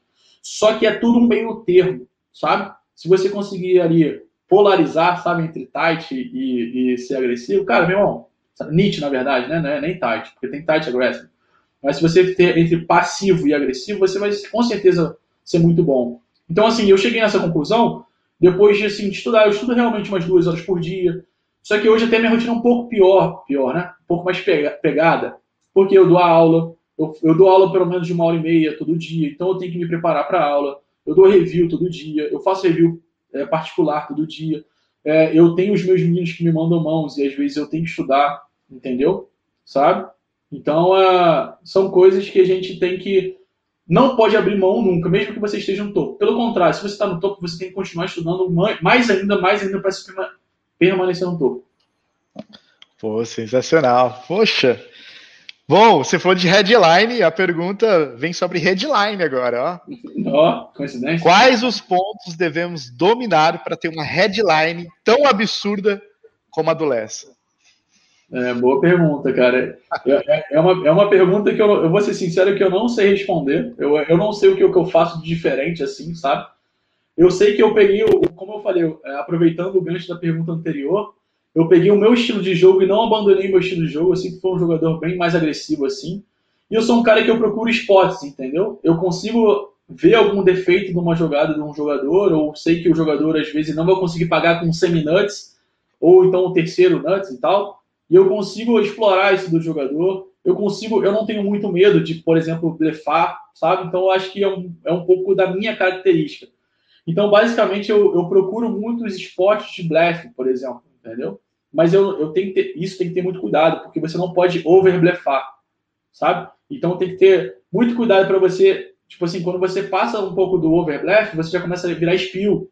Então tem que ter muito cuidado para você. Tem que ter o feeling, né? Tem que ter exatamente. o feeling. A percepção do momento ali. No momento de você fazer exatamente isso. Então eu acho que é um pouco particular meu. Eu não consigo falar assim, pô, eu faço exatamente isso para ter minha headline alta. Eu acho que não. Eu acho que é uma da minha personalidade, vai, do meu feeling do momento. E eu consigo realmente blefar esportes em que a maioria não consegue blefar. Você acha que tem mais a ver isso daí com experiência? De tanto você fazer, você conseguiu pegar esse feeling? Com certeza, com certeza. Isso tem muito, muito sim com a, com a experiência do meu jogo, de eu ter, ter uh, visto várias e várias vezes cenários parecidos, né? De entender que eu posso sim blefar com uma frequência honesta aqui nesse ponto, sabe? Então, é, é, uma série de fatores, sabe? Eu não tenho como pegar hoje, por, por exemplo, para o meu jogo e falar assim, não, é exatamente isso que eu estou fazendo que está fazendo com que minha headline seja lá em cima, entendeu?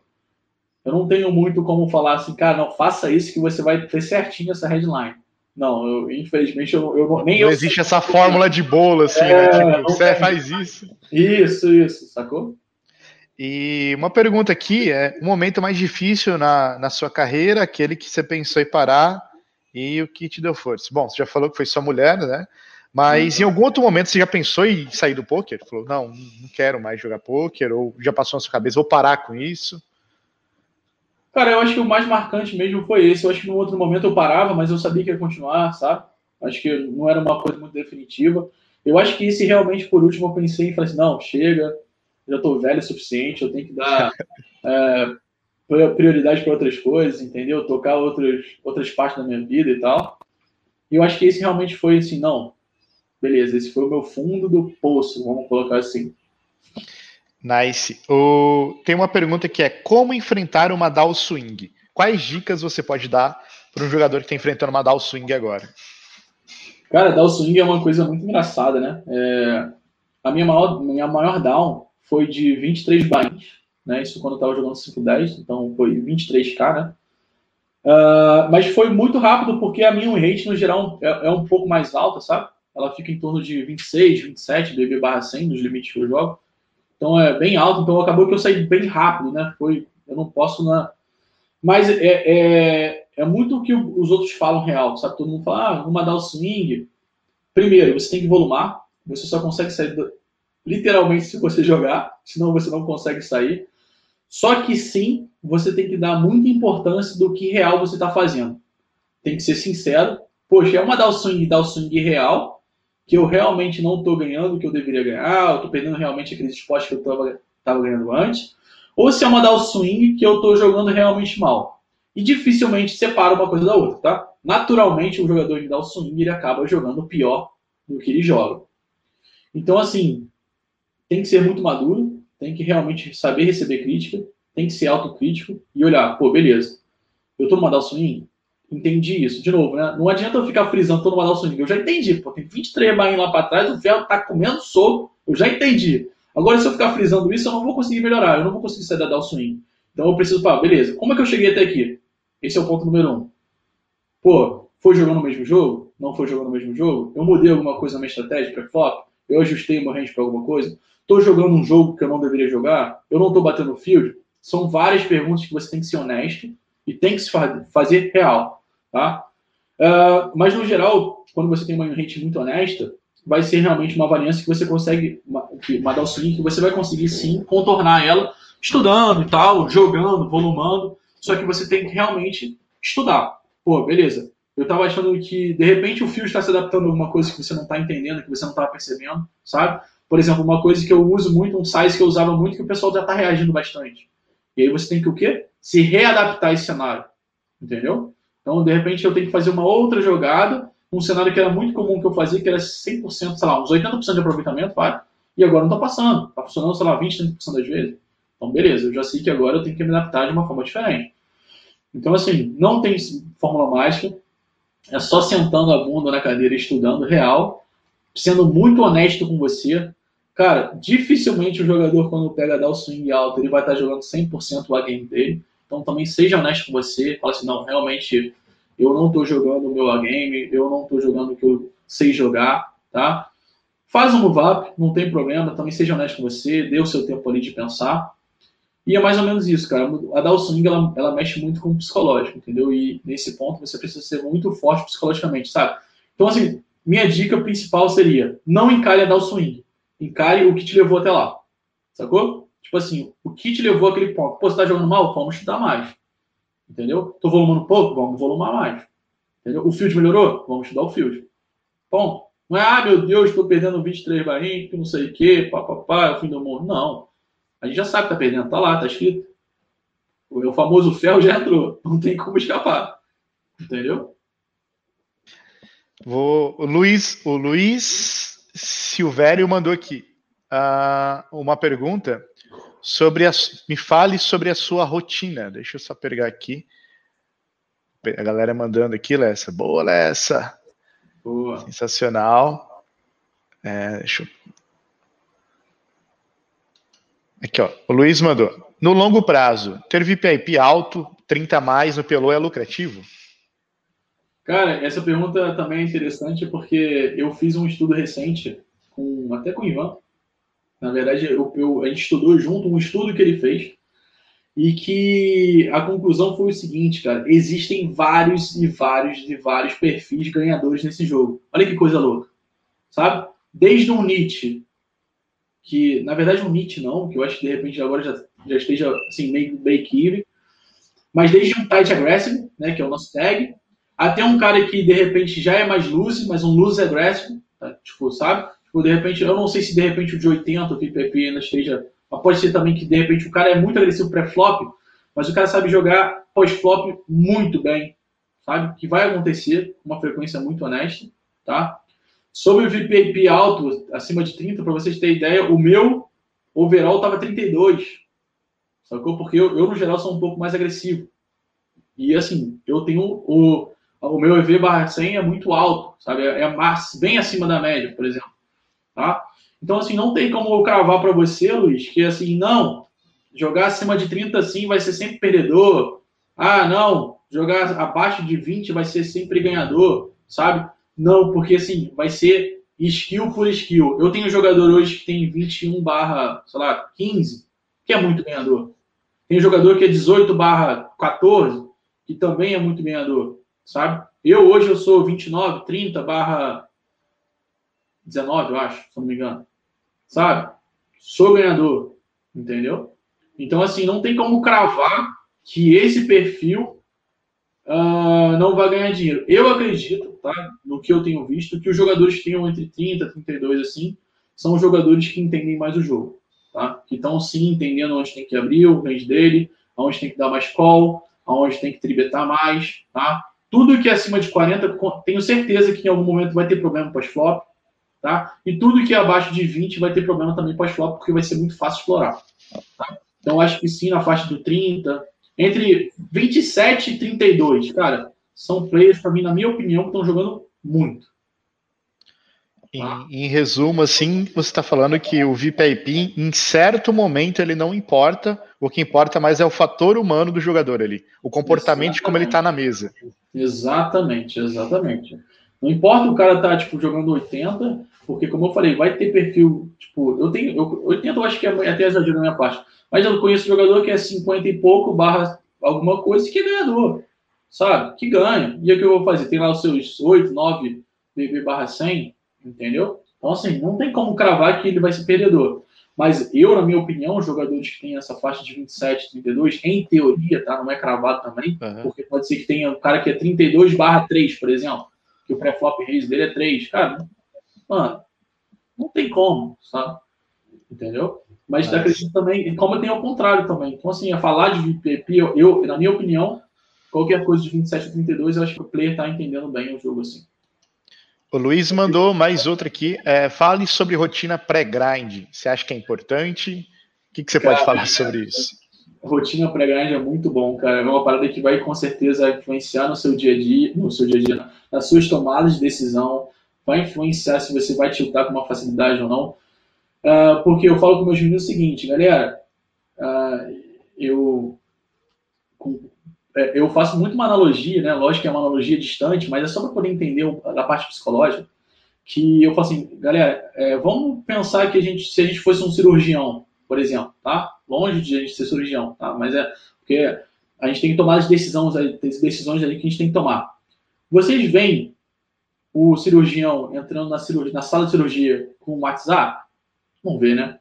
Você vê o cirurgião na sala de cirurgia, a mãe dele entrando na sala de cirurgia, a esposa dele entrando na sala de cirurgia? Não vê, né? Então, galera, por que, que você, quando senta para jogar, que a sua profissão, que você assumiu isso hoje, tá? Seria diferente? Por que, que sua mãe tem que entrar no seu quarto? Por que, que você tem que ficar usando o WhatsApp? Sabe? Por que, que você. Vamos supor que o cirurgião lá também vai fazer a cirurgia. Você vê o cara bebendo antes, então por que, que você vai tentar para jogar? Você vai beber antes, sabe? Você tem que levar a sua vida como jogador de pôquer tão sério quanto outras profissões, entendeu? Então, assim, a rotina de tomar um café da manhã, tomar um banho, cara, toma um banho. Pô, de repente eu não tô levantando a sério, cara, faz o seguinte, toma um banho, troca de roupa, bota uma roupa, bota um tênis, finge que você vai sair, mas entra no seu quarto de grande e vai lá jogar, sabe? Personificar isso em você, entendeu? Que você é um jogador de poker. Então, assim, exercício, cara, não é balela, faz toda a diferença. Faz você liberar endorfina, adrenalina, né? Vai te ajudar a ficar mais calmo, te ajudar nas, nas tomadas de decisões. Faz o teste em casa aí. Come uma feijoada vai jogar e come uma salada vai jogar. Depois vocês me falam qual o resultado. Sacou? A alimentação é importante também. Entendeu? Então, assim, a rotina, o pessoal fala, tipo, tudo que a gente já conhece, né? É engraçado que quando a gente tá é aquele recreativo que quer aprender, a gente fala, não, que vou fazer exercício pra quê, pô? Vou continuar, eu sou jogador de poker, jogador de poker tem que ser gordo, entendeu? Ah, vou preocupar com comida? Não, pô, eu tô jogando porque eu quero ficar aqui comendo batata frita. Cara, não é balela. Você vai performar muito melhor quando você tiver uma alimentação saudável, balanceada, quando você tiver uma rotina. Rotina, rotina é muito importante, cara. Quando você é empregado CLT, o que, que você faz? Não é 9 horas da manhã que você tem que estar lá? O que, que você faz até hora da manhã? Acorda, toma um banho, toma um café, não é? Não é rotina? No poker é a mesma coisa, não é diferente. A gente subjuga a rotina do poker, né? mas não tem que ser subjugado. Ela é tão importante quanto o momento que você senta na mesa. Entendeu? Então, assim, cara, se prepara, se alimenta bem. Não, não ah, Alessa, mas pô, eu não tenho dinheiro, cara, não come direito, sabe? Não precisa comer uma comida uma feijoada com salgado, não sei o que, não, come de boa. Pô. Vai gritar, uma parada de boa, entendeu? Outra coisa, nunca sente para jogar com um problema pessoal inacabado. Nunca, nunca, nunca. Primeiro que vai gerar de novo ansiedade. Ansiedade nesse jogo é um problema super sério, porque você vai querer pegar o celular o tempo todo, você vai querer ficar olhando o WhatsApp o tempo todo. Provavelmente você não vai estar concentrado, você vai estar pensando no seu problema pessoal que você não conseguiu resolver antes. Tá? Então, assim, o pré-grind envolve tantas coisas assim que eu acho que seria uma aula à parte assim, de ficar conversando, o que fazer e tal, etc. Sensacional. O, o, Luiz mandou outro aqui, ó. Ô Luiz, o Luiz está animado. Mandou lá. até quando é válido ser player de um time? Olés. Cara, eu sou muito suspeito de falar porque eu venho de time e eu tenho um time, né? Então, assim, mas como pelo fato eu possa pegar o gancho melhor ainda do, do The Nerd Guy, né? Que é um cara que está no topo do topo do topo então, basicamente, se o The Nerd Guy falou, cara, quem sou eu para não falar, né? Para não concordar com ele? Então, assim, cara, para mim fez total diferença. Ponto. Total, muito. Tipo, eu me arrependo, inclusive, de não ter tentado antes isso. Sacou? De não ter tido, de não ter me dado essa oportunidade. Então, de repente, eu, não, eu não, realmente não tive essa oportunidade, sabe? Mas faz total diferença para você que é um cara que de repente não tem uma banca, que de repente tem problema com tilt, que de repente quer começar, que tem tempo disponível, cara. Mas assim, de novo, isso não é brincadeira, não é para poder ter hobby. Eu, eu, no primeiro momento, eu tenho dois jogadores, três jogadores que jogam para mim, que são CLT. Hoje eu não contrato mais ninguém que tem CLT, sabe? Porque eu sei que os jogadores meus que estão dando mais resultados, tá? que estão no topo aqui do nosso time, são os caras que estão 100% estudando, 100% jogando. Então, por que que eu vou ficar, não é nem perder um tempo, mas, cara, é o meu tempo e o tempo do cara, entendeu? Tipo, já que ele não tá tão focado no time, pra quê? Sabe? Então, assim, é melhor dar oportunidade um cara que tá 100% focado, que realmente quer aquilo, sabe que o efeito vai ser, principalmente nesse jogo pelo sim, sabe que tem muita oportunidade. Então, assim, cara, se puder entrar, cara, não pensa duas vezes, entendeu? O time vai ser sempre muito bom, pelo menos o meu, né? Eu, eu, eu como eu falei, eu tento dar o suporte em todas as áreas, entendeu? Eu, para mim não é só mais um número. Para mim, eu entendo, eu quero entender. Sabe, eu quero entender, eu quero ser próximo dos meus jogadores, entendeu? Eu não quero que o cara simplesmente jogue. Eu quero que o cara perca, mas assim, pô, perdeu, beleza. Mas jogou mal? Jogou bem? Cara, jogou mal? Vamos conversar, vamos entender. Pô, dessa eu joguei mal por causa do quê? Por causa de um problema pessoal. Vamos conversar sobre isso, pô. Vamos trocar uma ideia sobre isso. Vamos ver o que a gente pode fazer para melhorar. Muito bom. Aproveitando esse gancho do time, qual é a maior dificuldade no processo de formação de um jogador de pôquer? O ser humano. Esse é o. Simples assim, né? Simples assim. Esse é o clássico. Vamos para próxima. É, essa é a mais fácil. A mais fácil, não precisa nem pensar. Cara, tudo que envolve o ser humano é a máquina mais complexa do universo, né? Cada um tem o seu tipo, cada um tem a sua forma, cada um tem a sua crença, cada um tem a sua cor, cada um tem a sua raça, sua orientação sexual. Cara, então a gente está lidando com uma coisa que é tão, tem tantas versões, sabe? Que o maior problema vai ser sempre o ser humano.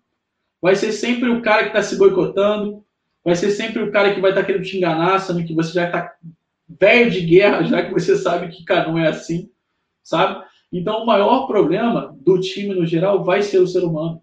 Por isso que eu tento, tento, né? Eu sei que quando, quando aumentar o meu número de jogadores, eu não vou conseguir isso, porque eu sou um só. Mas por isso que eu tento hoje fazer como se fosse uma família. Porque eu quero entender, estar tá próximo do meu jogador, para eu entender realmente a necessidade do cara. De repente o cara só quer trocar uma ideia, entendeu? De repente o cara não está tendo uma oportunidade, de repente que nem o poker, pô, o poker é, é marginalizado, né? hoje menos, mas de repente ele e a família dele enxerga disso, então ele só quer trocar uma ideia com você, entendeu?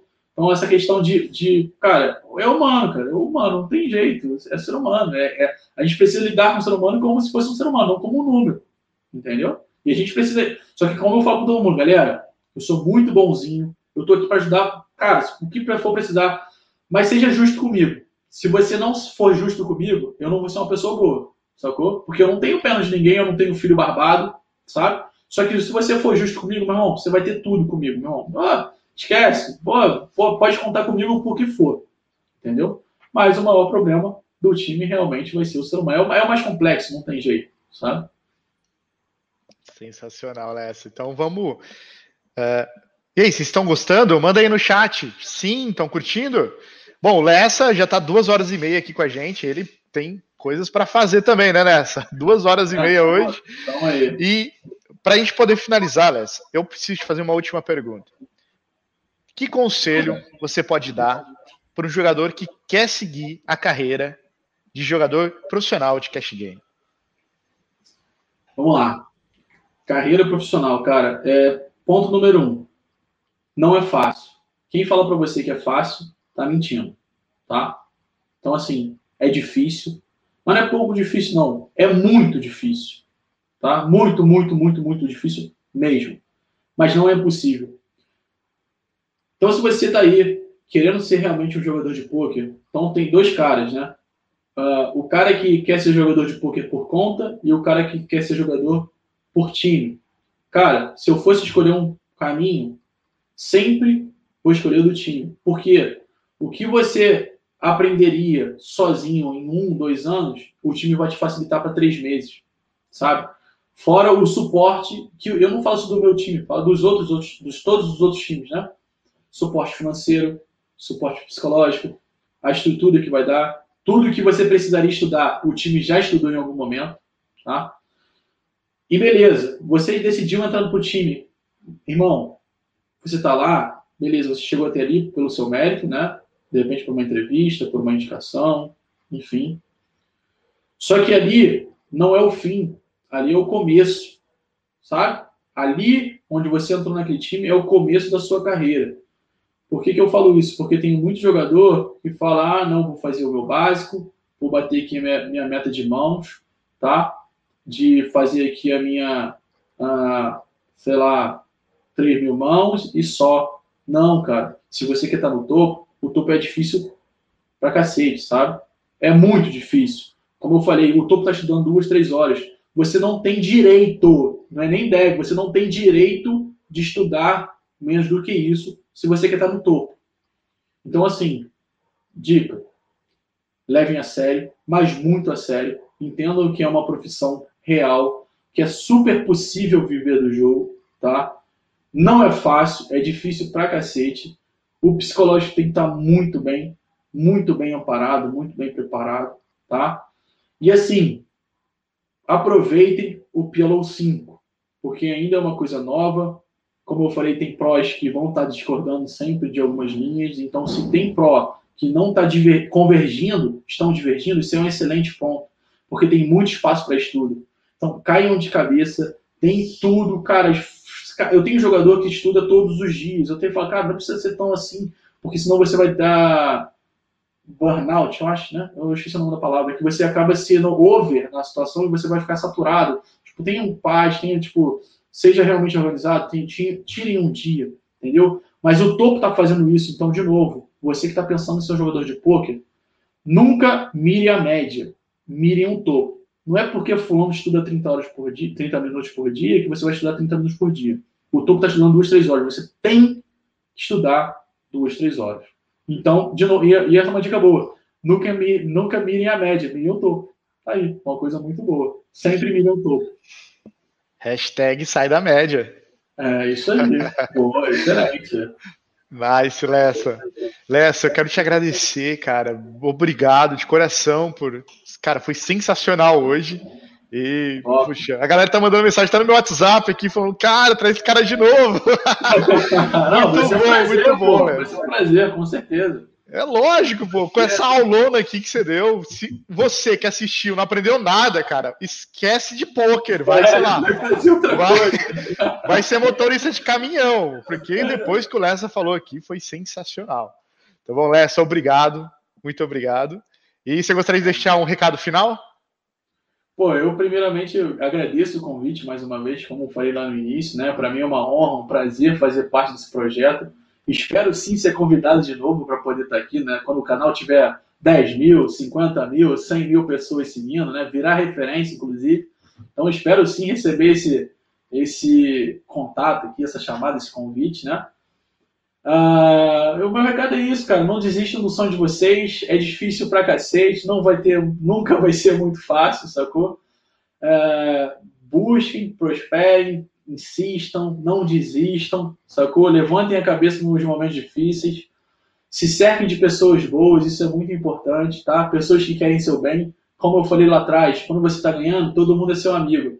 Agora, quando você está na merda, quando você está perdendo, Ninguém quer o contato de perdedor. Ninguém tá, quer estar próximo de perdedor. Todo mundo quer saber o quê?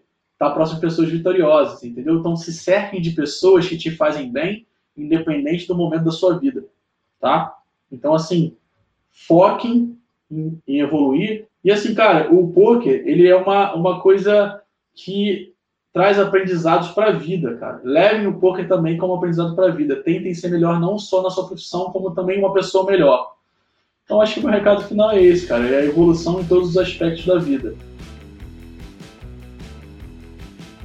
Sensacional, Lessa. Obrigado. Um grande abraço. E valeu. Tamo valeu, junto. galera. Um abraço, um abraço para todo mundo. Valeu. Tchau, tchau.